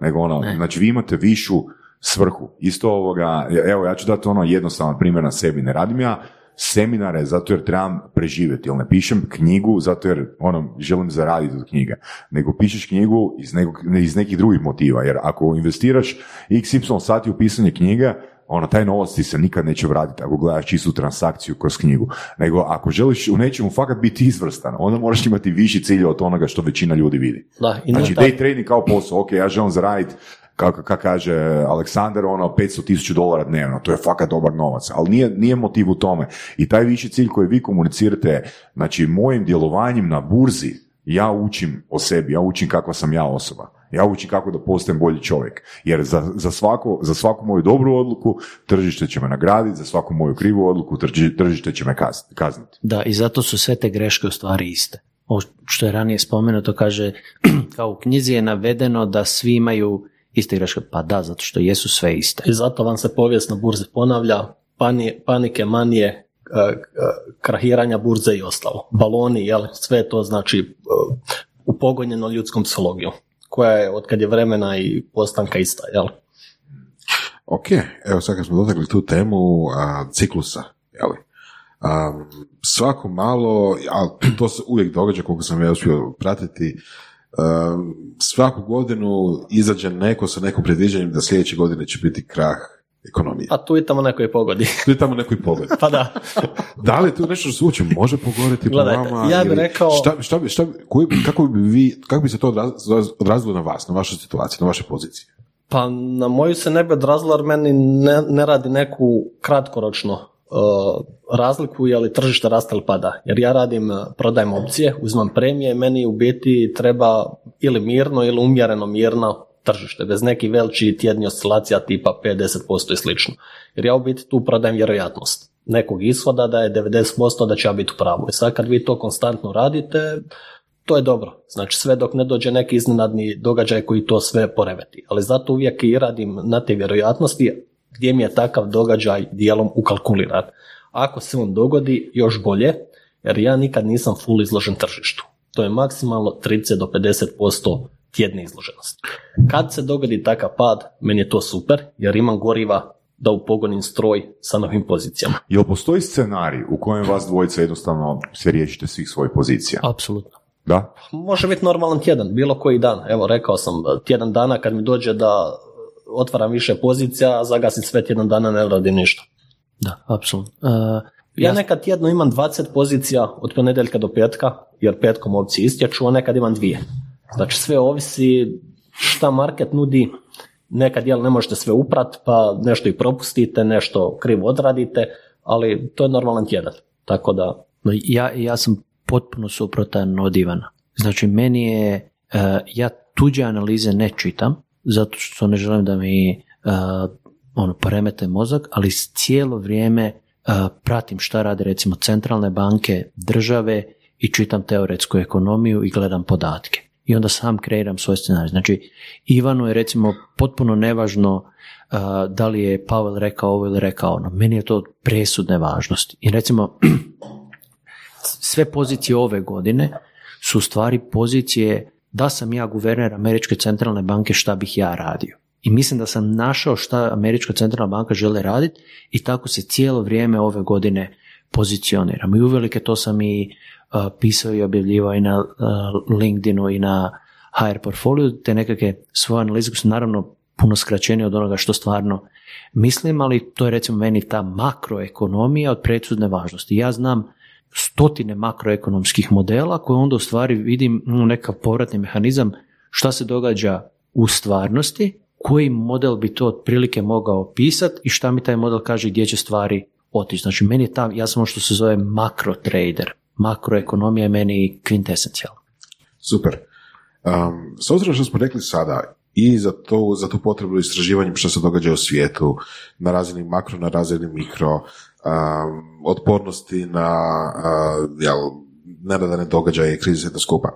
Što onda mislite o toj o, o tome što danas postoji jako puno načina na koji, pod navodnicima, obični ljudi koji ništa toga ne prate, ništa toga ne znaju, ništa od toga ih vjerojatno čak ni ne zanima, mogu na neki način sudjelovati u, borbi, u burzi. Pri tome mislim na pod navodnicima traderske platforme koje nude, ne znam, Revolut, koje nude, ne znam, eToro, koje nude, recimo, ima ih sad ono, nekoliko desetaka ili, ili, ili više, na koje se može za 100, 200 dolara pod navodnicima nešto trgovati. Mi mislimo da je to odlično. I to treba... Sarkastično ili ono ne, ne, super? Ne, ne, ja mislim da je to odlično i to definitivno treba poticati. Što više ljudi na cijelom svijetu se treba uh, učlaniti i koristiti Robinhood i Revolut i što više svog novca staviti na trgovanje, jer je to jedini način da se Ivan i ja još više obogatimo.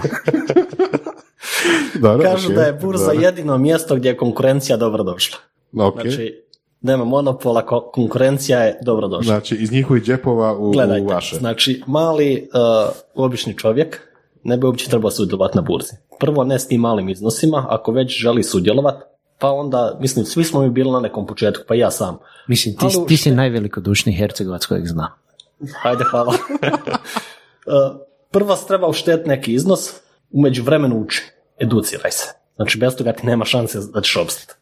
Druga stvar, nema šta tražiti u aktivnom tradingu, napraviti svoj mirovinski vlastni plan, ulaži u ETF-ove. Na duge staze, ne moraš izgubiti. Jer jednostavno ETF prati dionički indeks, u dioničkom indeksu su prvoklasne firme, ako neka bankrotira, izlazi iz indeksa, ulazi neka nova koja raste. Dugoročno indeks samo raste. Hoće li on past periodu tri godine, dvi, pa ćemo vidjeti u minusu. To je super prilika da se nadokupi na portfelj, ali u dugom roku 10, 20, 30 godina to je samo pitanje koliko ćete zaraditi. Znači tu bi se trebao obični mali čovjek pozicionirati, ne razmišljati o tradingu. Znate, e, logika vam je zaboravljena disciplina.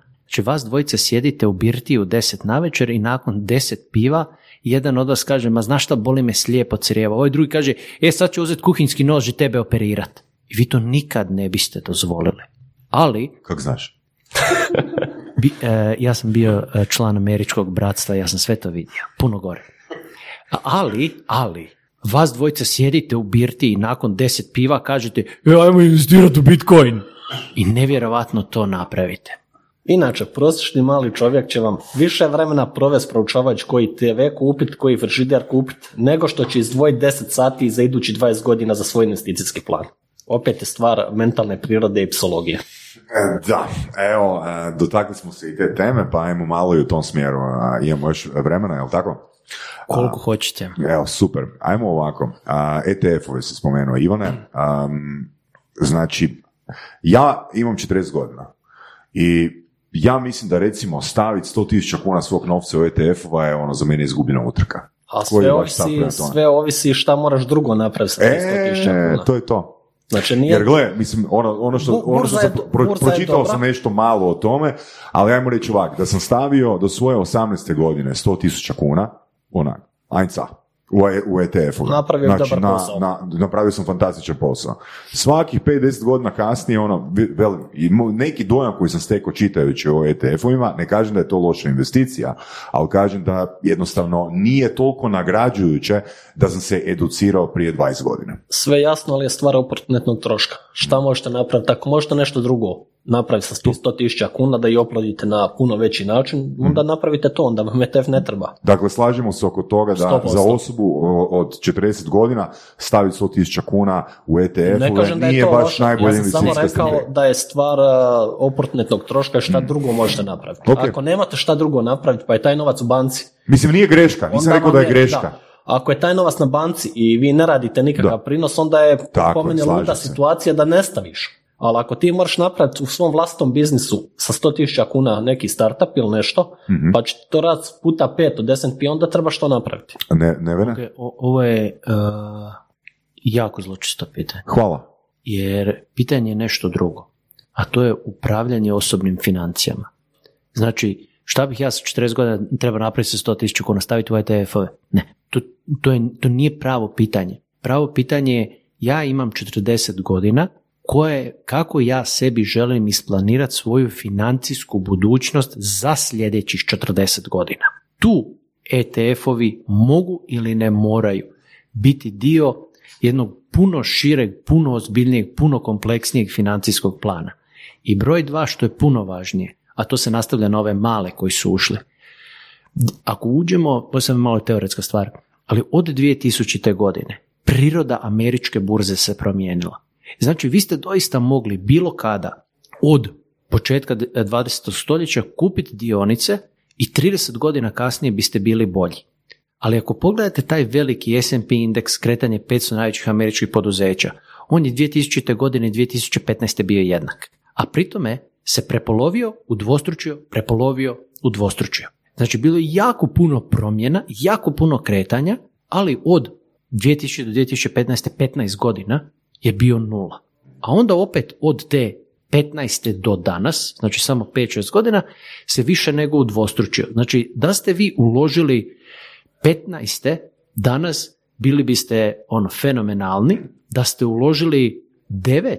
do danas bili biste pet puta bolji, da ste uložili 2000. tih 100.000 kuna, do danas bili biste puno manje dobri nego da ste istu svotu uložili 8 ili 16. Znači taj, e, da tako kažem, priroda burza stalno dugoročno raste se zbog općenito promjena u financijama promijenila. Da, Ok, ali konkretno si ono što zaboravio, zaboravio se samo i dividende napomenuti, da, Da, su se reinvestirale da bi Da. isto to bilo Gle, mislim, svi više. ljudi koji ovo slušaju, g- isto tako, mislim, ne možemo a, prekrižiti ono ideju ljudi da dobe neki quick fix informacije, zato su pitanje u tom smjeru, ali evo, znači ono što sam ja zapravo htio reći, više mi se isplati staviti na svoje dijete koje ima pet godina 1000 eura u ETF, nego u sebe 20.000 eura. Da, ali to, je, ali to je zbog nečeg drugog. To je zbog vremena. I složene Jer- kamatne Pa stope. tako je, tako je, to kažem. Da, to to kažem. da, da. Tako.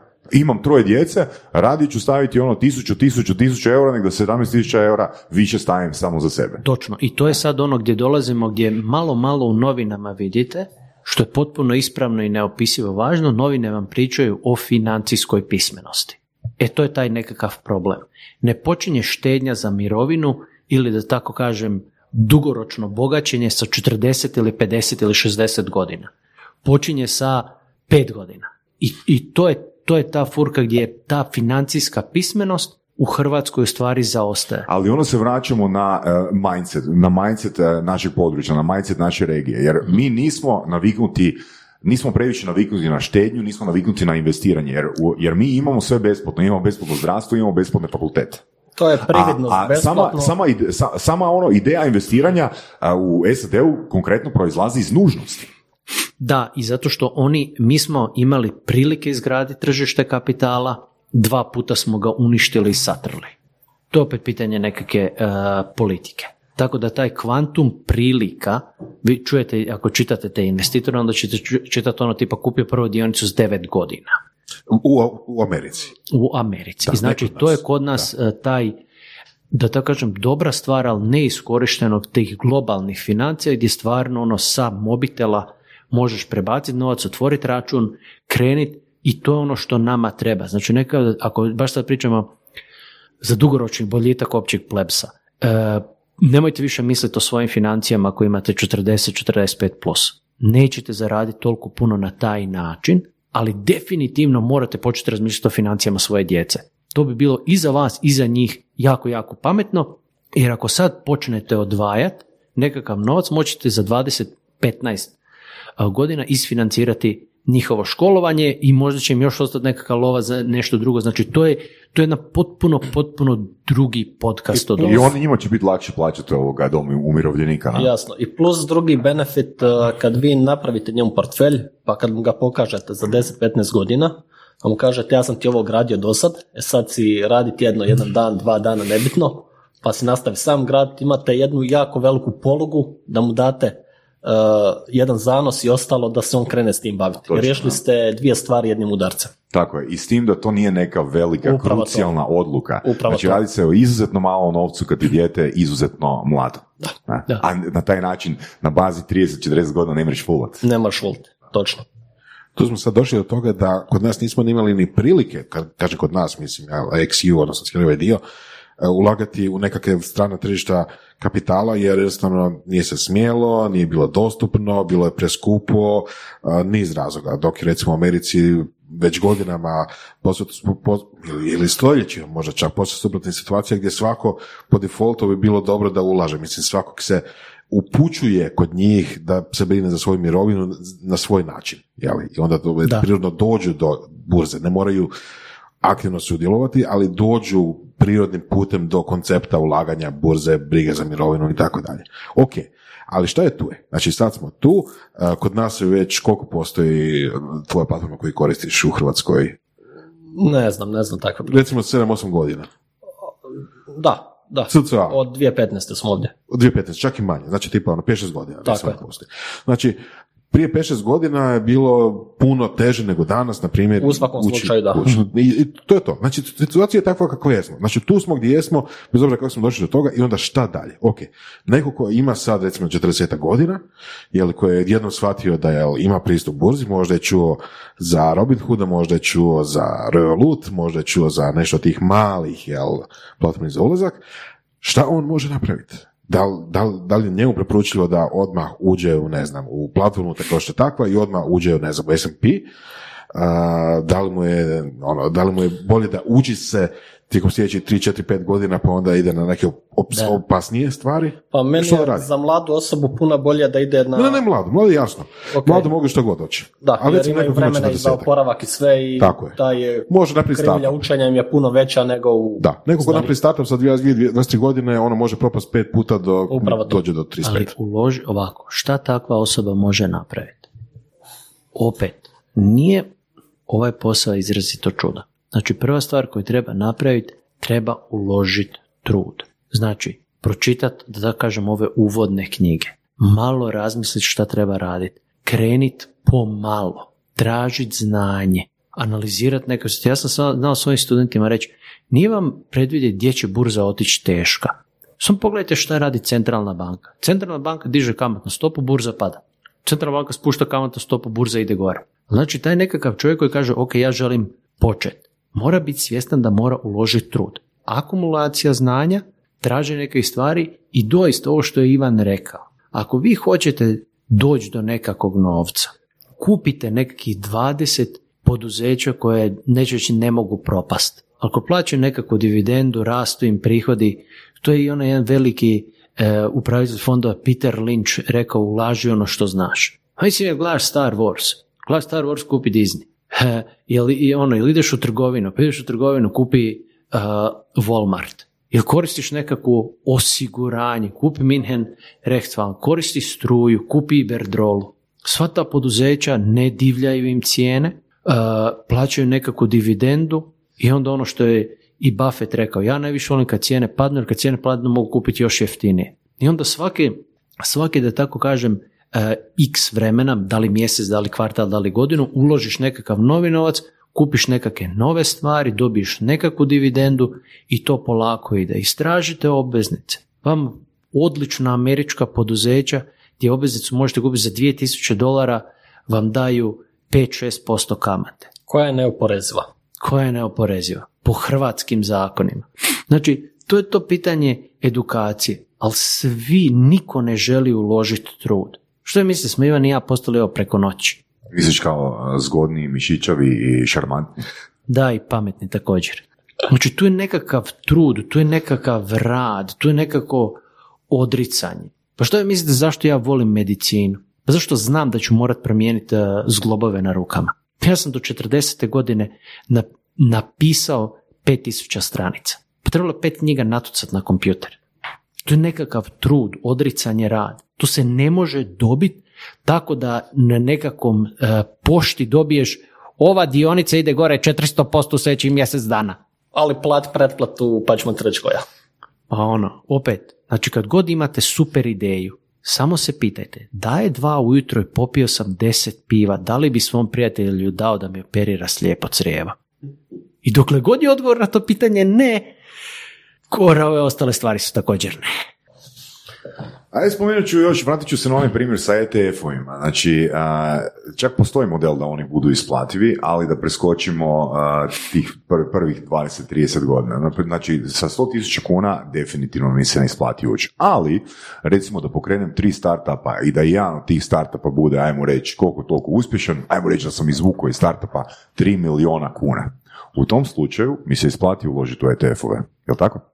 Po, u, sve, u svakom slučaju vam se isplati uložiti u ETF. jer, mislim, jer ako krećem, gledate jer, krećem sa jer mi je star, startna pozicija, znači sa tom startnom pozicijom mogu, Ako gledate relativno u postotku imat ćete isti rezultat, ali ako točno, gledate točno, u apsolutnom točno. iznosu, sigurno da veći iznos generira veći apsolutni iznos. Mhm. Ali ovo, ovo što vi pitate je opet potpuno krivo pitanje. zašto? Zato što ste vi, post... znate šta ste vi pitali? Vi ste pitali kako da ja iz novo riš pređem u old money. Mhm. To je potpuno drugačije pitanje od pitanja Ali u što ja trebam ako sam ja postavio to pitanje, ono, vjerujem da bi slušatelji postavili isto slično Da li- pitanje. ali- Znači, tu smo da se educiramo i zato, zato Da, taj ovo, mindset. ovo, je- ovo je pravi. nešto drugo, ovo je jako važno. Mhm. Mi ovdje govor, ako sad pričamo o ovome, mi pričamo o osobnim financijama. Znači, ako pričamo o osobnim financijama, reći, ja sam vrlo okretan i poduzetan, imam poduzetničke ideje. Plan mi je da pokrenem nekakva poduzeća koja ću razviti. U jednom trenutku ću ta poduzeća prodat. Do trenutka te prodaje. Vi ste ono što se zove na francuskom novo riš, a na hrvatskom skorojević. Znači dobili ste nekakav novac iz nekakvog posla. U trenutku kad vi taj posao prodate i dođete do ogromne količine novca, vi postajete ono što se u Americi zove old money. Osnovna razlika između ove dvije obitelji je što prva živi od rada i posla koje je razvila, što druga živi od kapitala. Ja to znam zato što sam, ja i moj otac smo napravili tu tranziciju za našu obitelj.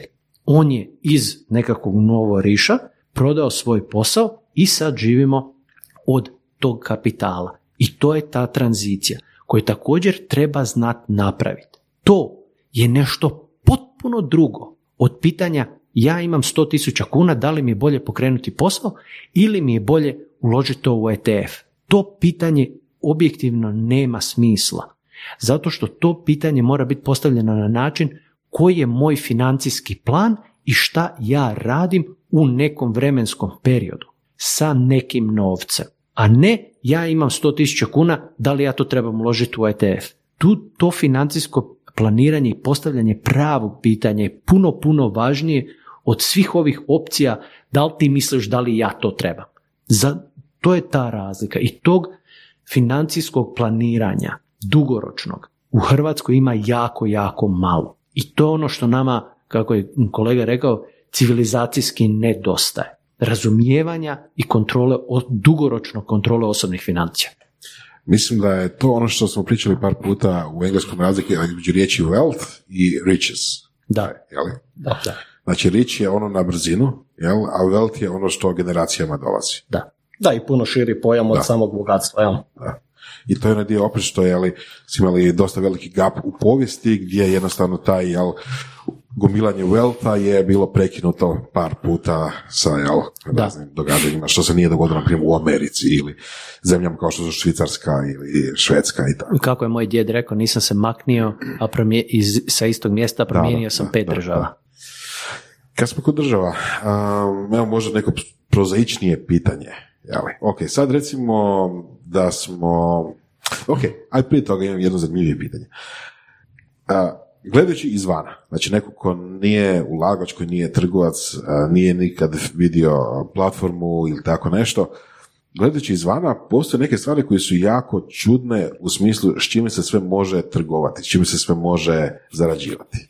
Evo, spomenuli smo recimo da se, da se neko kladi na kretanje cijele burze. Recimo. To je nevažno, imate bolji primjer. Da, može se trgovati količinom snijega na aerodromu. Bravo. Jel imaš neko dodatno objašnjenje kako i zašto? I... Da, zato što je to napravljen mehanizam za mehanizam zaštite.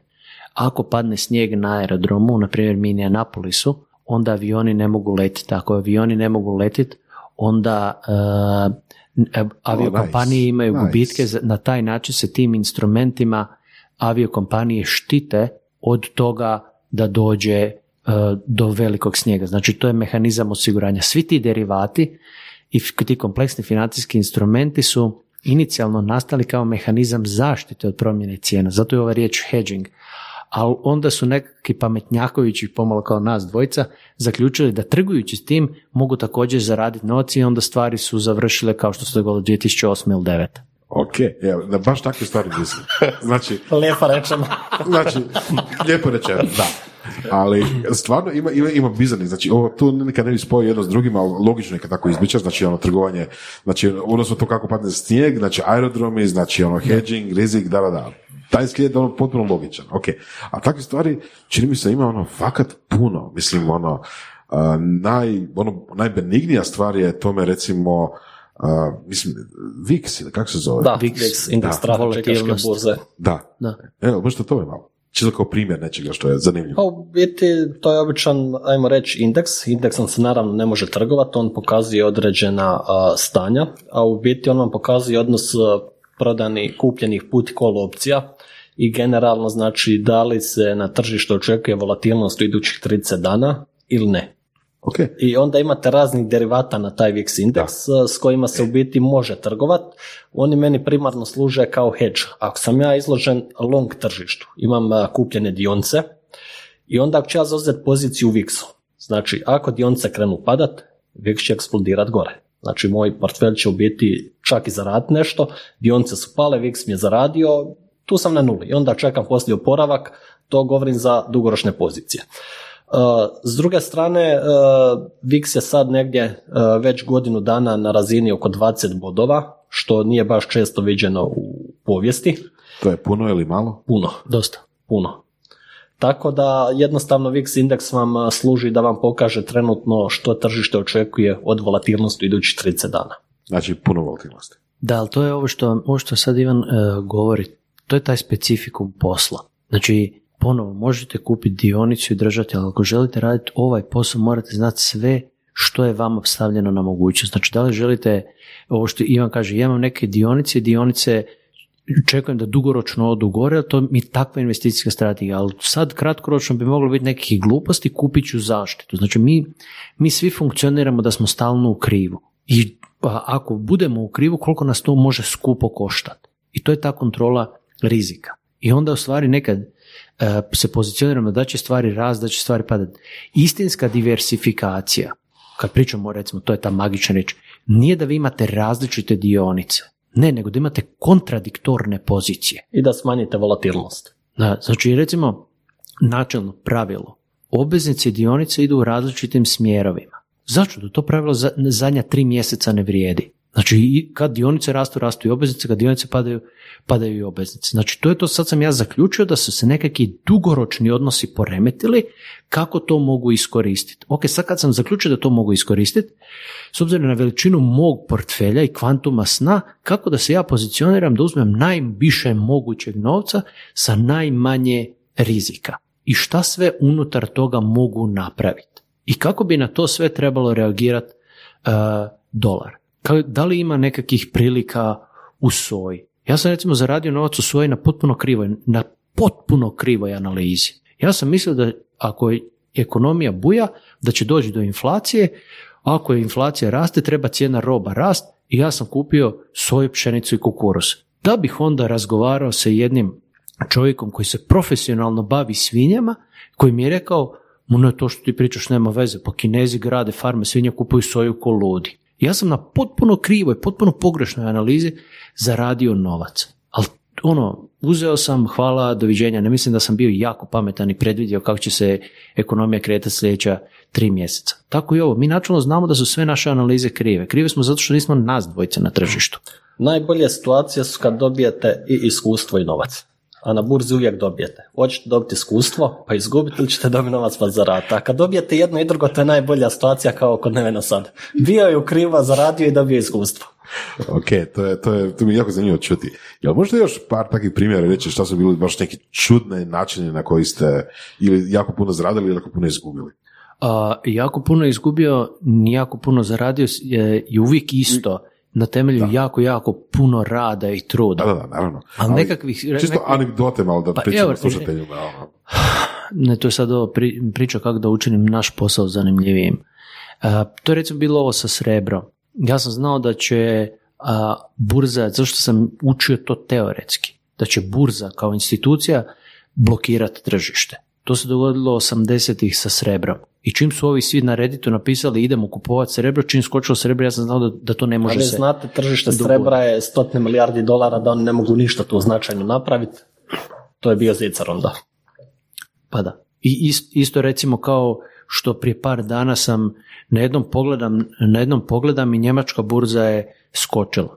I skočila je iznad onoga što, da tako kažem, se zove u tehničkoj analizi nekakva razina otpora. Ja sam odmah kupio uh, DAX indeks, odmah, ne, razmišljajući i dva sata kasnije izašao iz pozicije, zaradići nekakav novac. Evo recimo mi smo prije godinu dana pričali kad DAX dođe na 13.600 kad probije tu razinu da će koraketa otići na 14, na 15 tako dalje i nisam tad imao poziciju u DAX-u i nekom je bilo čudno pa što ne kupiš odmah, jeli kupćeš jeftinije. Da, ali ja ne znam hoće li on probiti tu razinu, njemu je 13.600 bio kineski zid već e, desetljećima i on je tu već pokušavao par godina probijati, ali svaki put ga redom vratio.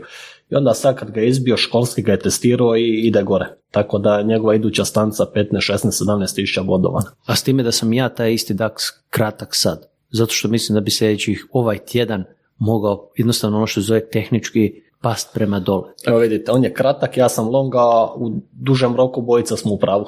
Znači to vam je da, pitanje je tajminga, u kojem trenutku je neko kratak. Da, i investicijske strategije i trenutnih okolnosti i sve. U tradingu tajming je sve. Možete sto puta biti pravo, ali ako niste pogodili pravi trenutak.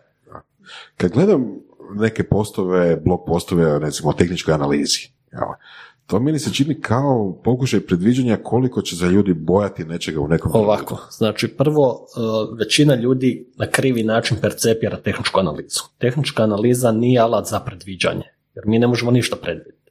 Tehnička analiza znači daje isključivo vjerojatnost određenog ishoda. Na primjer, cijena pada na neku razinu i već je na njoj stala nekoliko puta zadnjih 5-6 godina.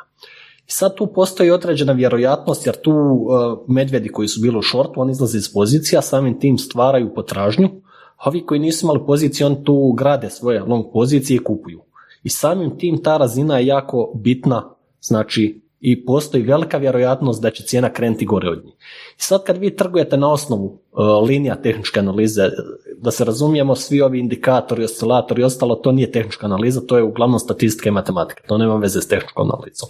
Prava tehnička analiza je isključivo crtanje linija na grafikonu. Dobro, ok, ali ja mislim, mislim... I vama tehnička analiza daje samo uh, određenu vjerojatnost nekog događaja. Jasno. E sad ako vi riskirate jedan dolar, da zaradite 10 dolara, imate deset pozicija, jedna pozicija dobitna, da ste devet izgubili, vi ste na nuli.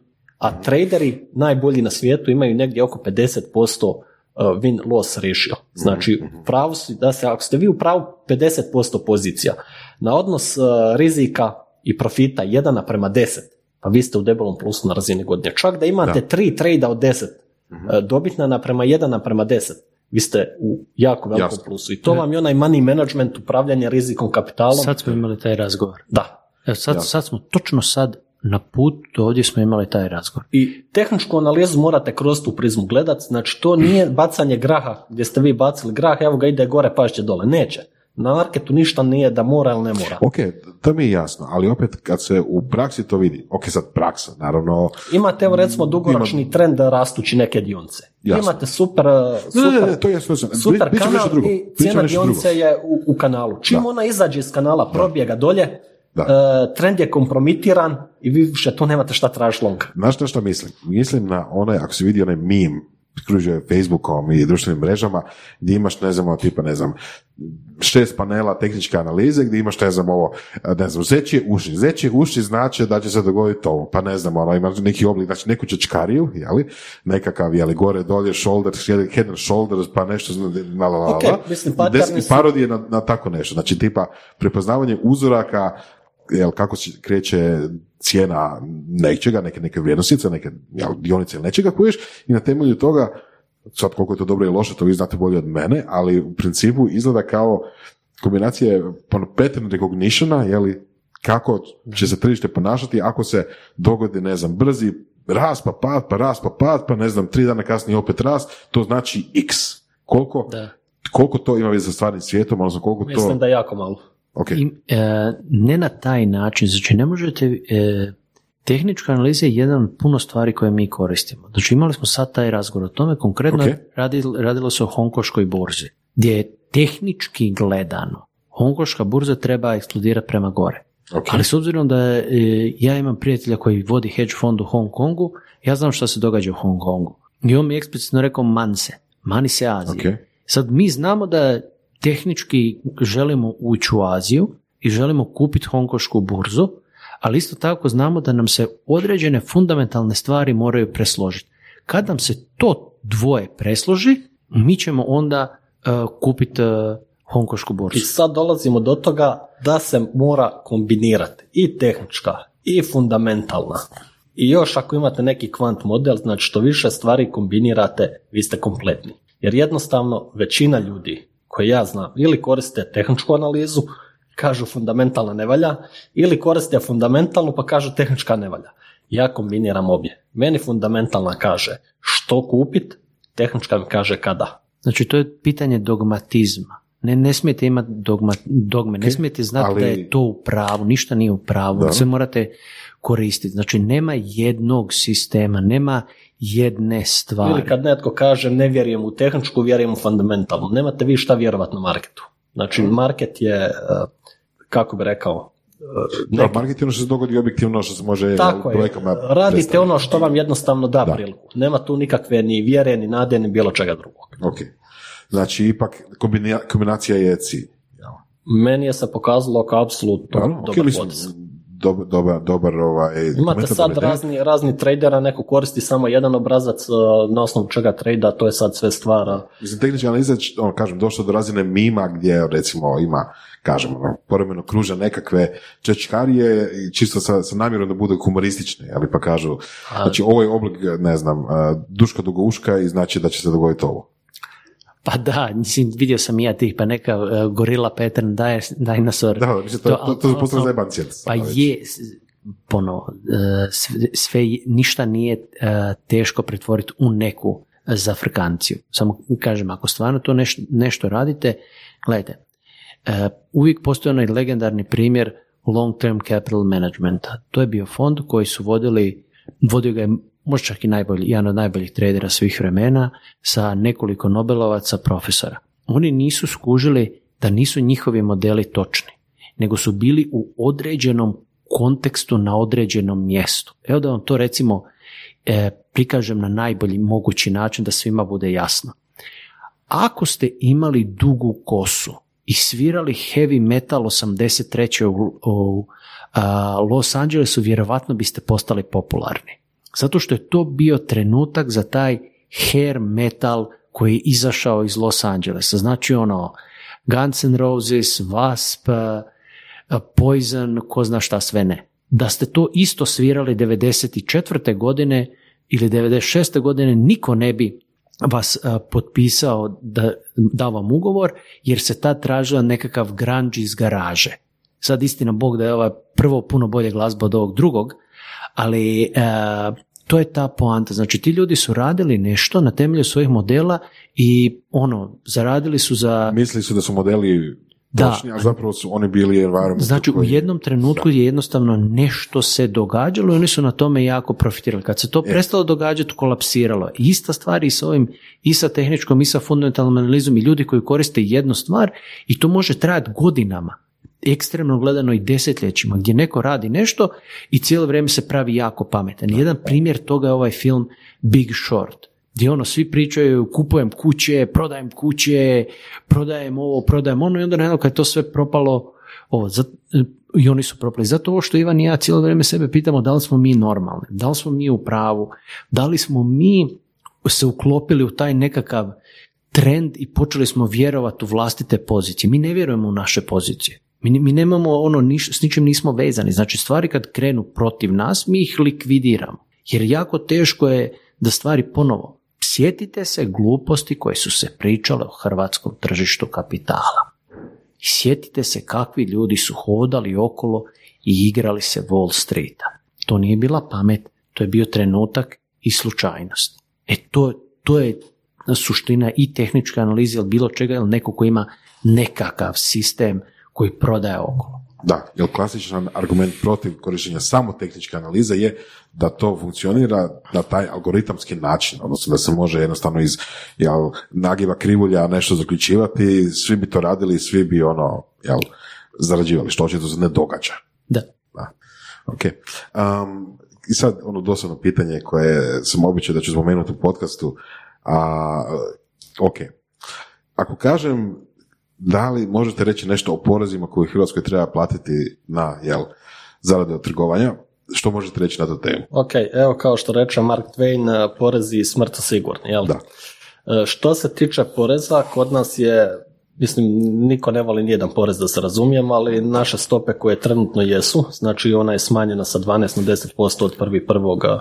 ove godine, porez na kapitalnu dobit iznosi 10% plus prirez i on se plaća na sve pozicije koje se realiziraju unutar dvije godine. Znači, kupili ste dionicu danas, prodate za godinu i pol i u toj godini ukupan e, profit kojeg ste ostvarili umanjite za gubitak kojeg ste ostvarili, to je osnovica za ovih 10% plus prirez. To je to. Ok. Ako se pozicija drži duže od dvije godine, oslobođen ste plaćanja poreza na kapitalnu dobit. Ilustracija radi, u Americi porez na kapitalnu dobit unutar godine dana ako ste prodali poziciju je 39,6%. To je puno. Ako držite poziciju od preko godinu dana, pa makar i 100 godina, porez vam je 20%. E Sad vidite da je kod nas ta stopa prilično niska, ali s druge strane naše tržište kapitala je prilično nerazvijeno. Znači, kod mene klijenti naprave veći dnevni promet nego Zagrebačka burza u pola godine. Samo ilustracija radi. I u takvoj situaciji po meni taj porez i iznos kojeg se prikupi na godišnjoj razini je nebitan. Znači njegov trošak je veći nego benefit jer ste samim tim ugrozili tržište i domaće brokeraje i sve ostalo. Tako da, ali što je tu je, jeli? E, 10% je na to i ja uvijek kažem kamo sreće da platim što više uvijek poreza jer znači da sam zaradio. Što se pak tiče poreza na dividendu, on je isto 10% plus prirez. Ako dividendu isplaćuje hrvatska firma, ona odmah računa za vas plati porez. E sad dolazimo do onog dijela šta ako imamo dionice neke strane korporacije. E, tu imamo sad a, dva načina, da li Hrvatska ima ugovor o izbjegavanju dvostrukog oporezivanja s njima ili ne. Evo recimo imamo neku kanadsku banku i ona isplati dividendu i kanadska država će nam odmah u startu skinuti 15%, jer s njima imamo ugovor o izbjegavanju dvostrukog, ostalo nam dolazi na brokerski račun. Ali ako imamo neku američku kompaniju, recimo Intel, i Intel isplati kvartalnu dividendu, oni nam automatski uzmeju 30%. Ali zato ne moramo ništa platiti ovdje jer su te stope veći od naših. Ok. Evo, to je to što se poreza tiče. Pa to zvuči ne, I to dosta isto jednostavno čak. i- pa, pa je dosta jednostavna prijava u, u nas uh, na brokerskoj platformi imate svoj korisnički profil, generirate izvješće za cijelu godinu u par klikova mišom, vidite ukupnu sumu, popunite i obrazac u dvije minute doslovno, uh, elektronski ga se može riješiti preko je građanin, predate to, platite im i to je to. Ok, znači nije neki bauk. Nije. a, zna se dobro definirano koliko treba platiti, na šta Da. se treba platiti, jel? Jasno. Nema nekakve nesigurnosti tu. Nema. Nema. Nema. Ok. Rekao bi da ima možda kod kripta neke nedorečenosti što ovako na prvu nije jasno, ali oni koji tim trguju bi se trebali malo pozabaviti s tim, iskopati i ostalo. Jer ima neki oprešni mišljenja, tako da Ok, znači ovo što ti rekao za Ameriku iznadilo, znači 39%. Koliko? unutar godine ako Unutar godine, reali- da. realizirate kapitalnu dobit. Ali da. to, je, to se odnosi i pogotovo se odnosi na day tradere, jel da? da, da. Znači svi oni moraju izraditi preko, Ako zarade 10 dolara, od toga 4 idu Da. porez. da, oni moraju, oni moraju zaraditi puno više nego što bi kod nas trebali. Da, da bi u Da, za postatku isti, za isti, isto zaradili. Da. Tako da je, Zanimljivo. zato se kod njih Da. toliko potencira to dugoročno investiranje, samo stavljanje, stavljanje, stavljanje Da. i u konačnici da se plati što manji porez. Da. Zato je to. Znači uvijek vam morate gledati u kontekstu poreznog sustava što vam se preporuča od investicijskih strategija. Cool, super. I evo za kraj, a, koju poruku poslati, koju, jel, Pa evo, poruka je dosta jednostavna, ali kad se malo dublje pogleda, jako je komplicirana. Uh, Prvo otkrite što želite točno od sebe, kakav rezultat želite na marketu i krenite u ostvarivanje toga. Dok to nemate, nemojte se baviti tradingom uopće. ok, super savjet. Pa to je to. To je to, nema ništa za da. Sve smo rekli za sada. Mislim, ovo je ogromna tema i možemo pričati danima o njoj. Um, Ivan drži radionice, je li tako? Da, imali smo dosta, sad prošlu godina, prošla godina je bila dosta zgusnuta s radionicama, mislim da je bilo neki 40 radionica u prošloj godini, evo samo od početka ove godine sam i 20 imao već. Radionice Nice, su od, nice. za potpune početnike od temeljnih, pa onda imamo i jače teme od fundamentalne analize, tehničke analize, opcija, opcijskih strategija, izrada individualnog plana, investiranja i slično.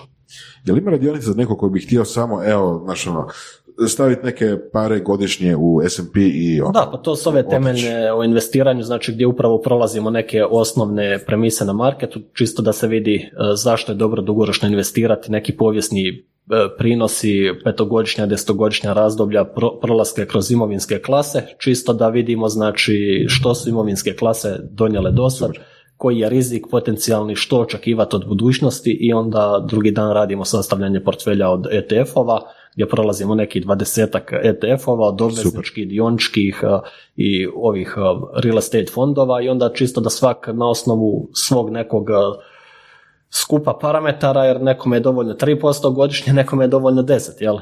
I na osnovu toga onda se ide u konstrukciju portfelja, jer vi možete nekad puno veći prinos ostvariti uz manje rizika, ljudi toga nisu ni svjesni, jer jednostavno nemaju dovoljnu razinu znanja i kapaciteta i onda takve radionice im pomažu premostiti taj jaz i da krenu na pravi način. Odlično. I to je vjerojatno bi bilo dobro da, da ljudi dođu, ako, ako to nije daily posao, ako to dnevno ne prate, na update svaki par godina, jel možda se nešto promijenilo na tržištu i tako. Jel? Pa da, imamo mi okej. tu i neki webinara i ono za, za ove koji su prije prošli, tako da ono upravo to što ste rekli up to date i to je to. Odlično. Puno hvala na gostovanju. Hvala Mislim vama da na će pozivu. i ova epizoda biti jako slušana, jer, kažem, ljudi su gladni ovakvih materijala, dobrih informacija, zato što puno je loših informacija isto tako u medijima, tako da apsolutno hvala na dolasku i vjerojatno ćemo ponoviti opet, ako ne za godinu dana, možda i drugi put. Svakako. Hvala. Slušali ste podcast Surove strasti. Ako vam se sviđa, lajkajte. Ako se slažete s gostom, komentirajte ili ako se ne slažete. Ako imate pitanja za ovog ili druge goste, pišite nam u komentarima. Šarite nas prijateljima sa sljedećim interesima i čujemo se u sljedećoj epizodi.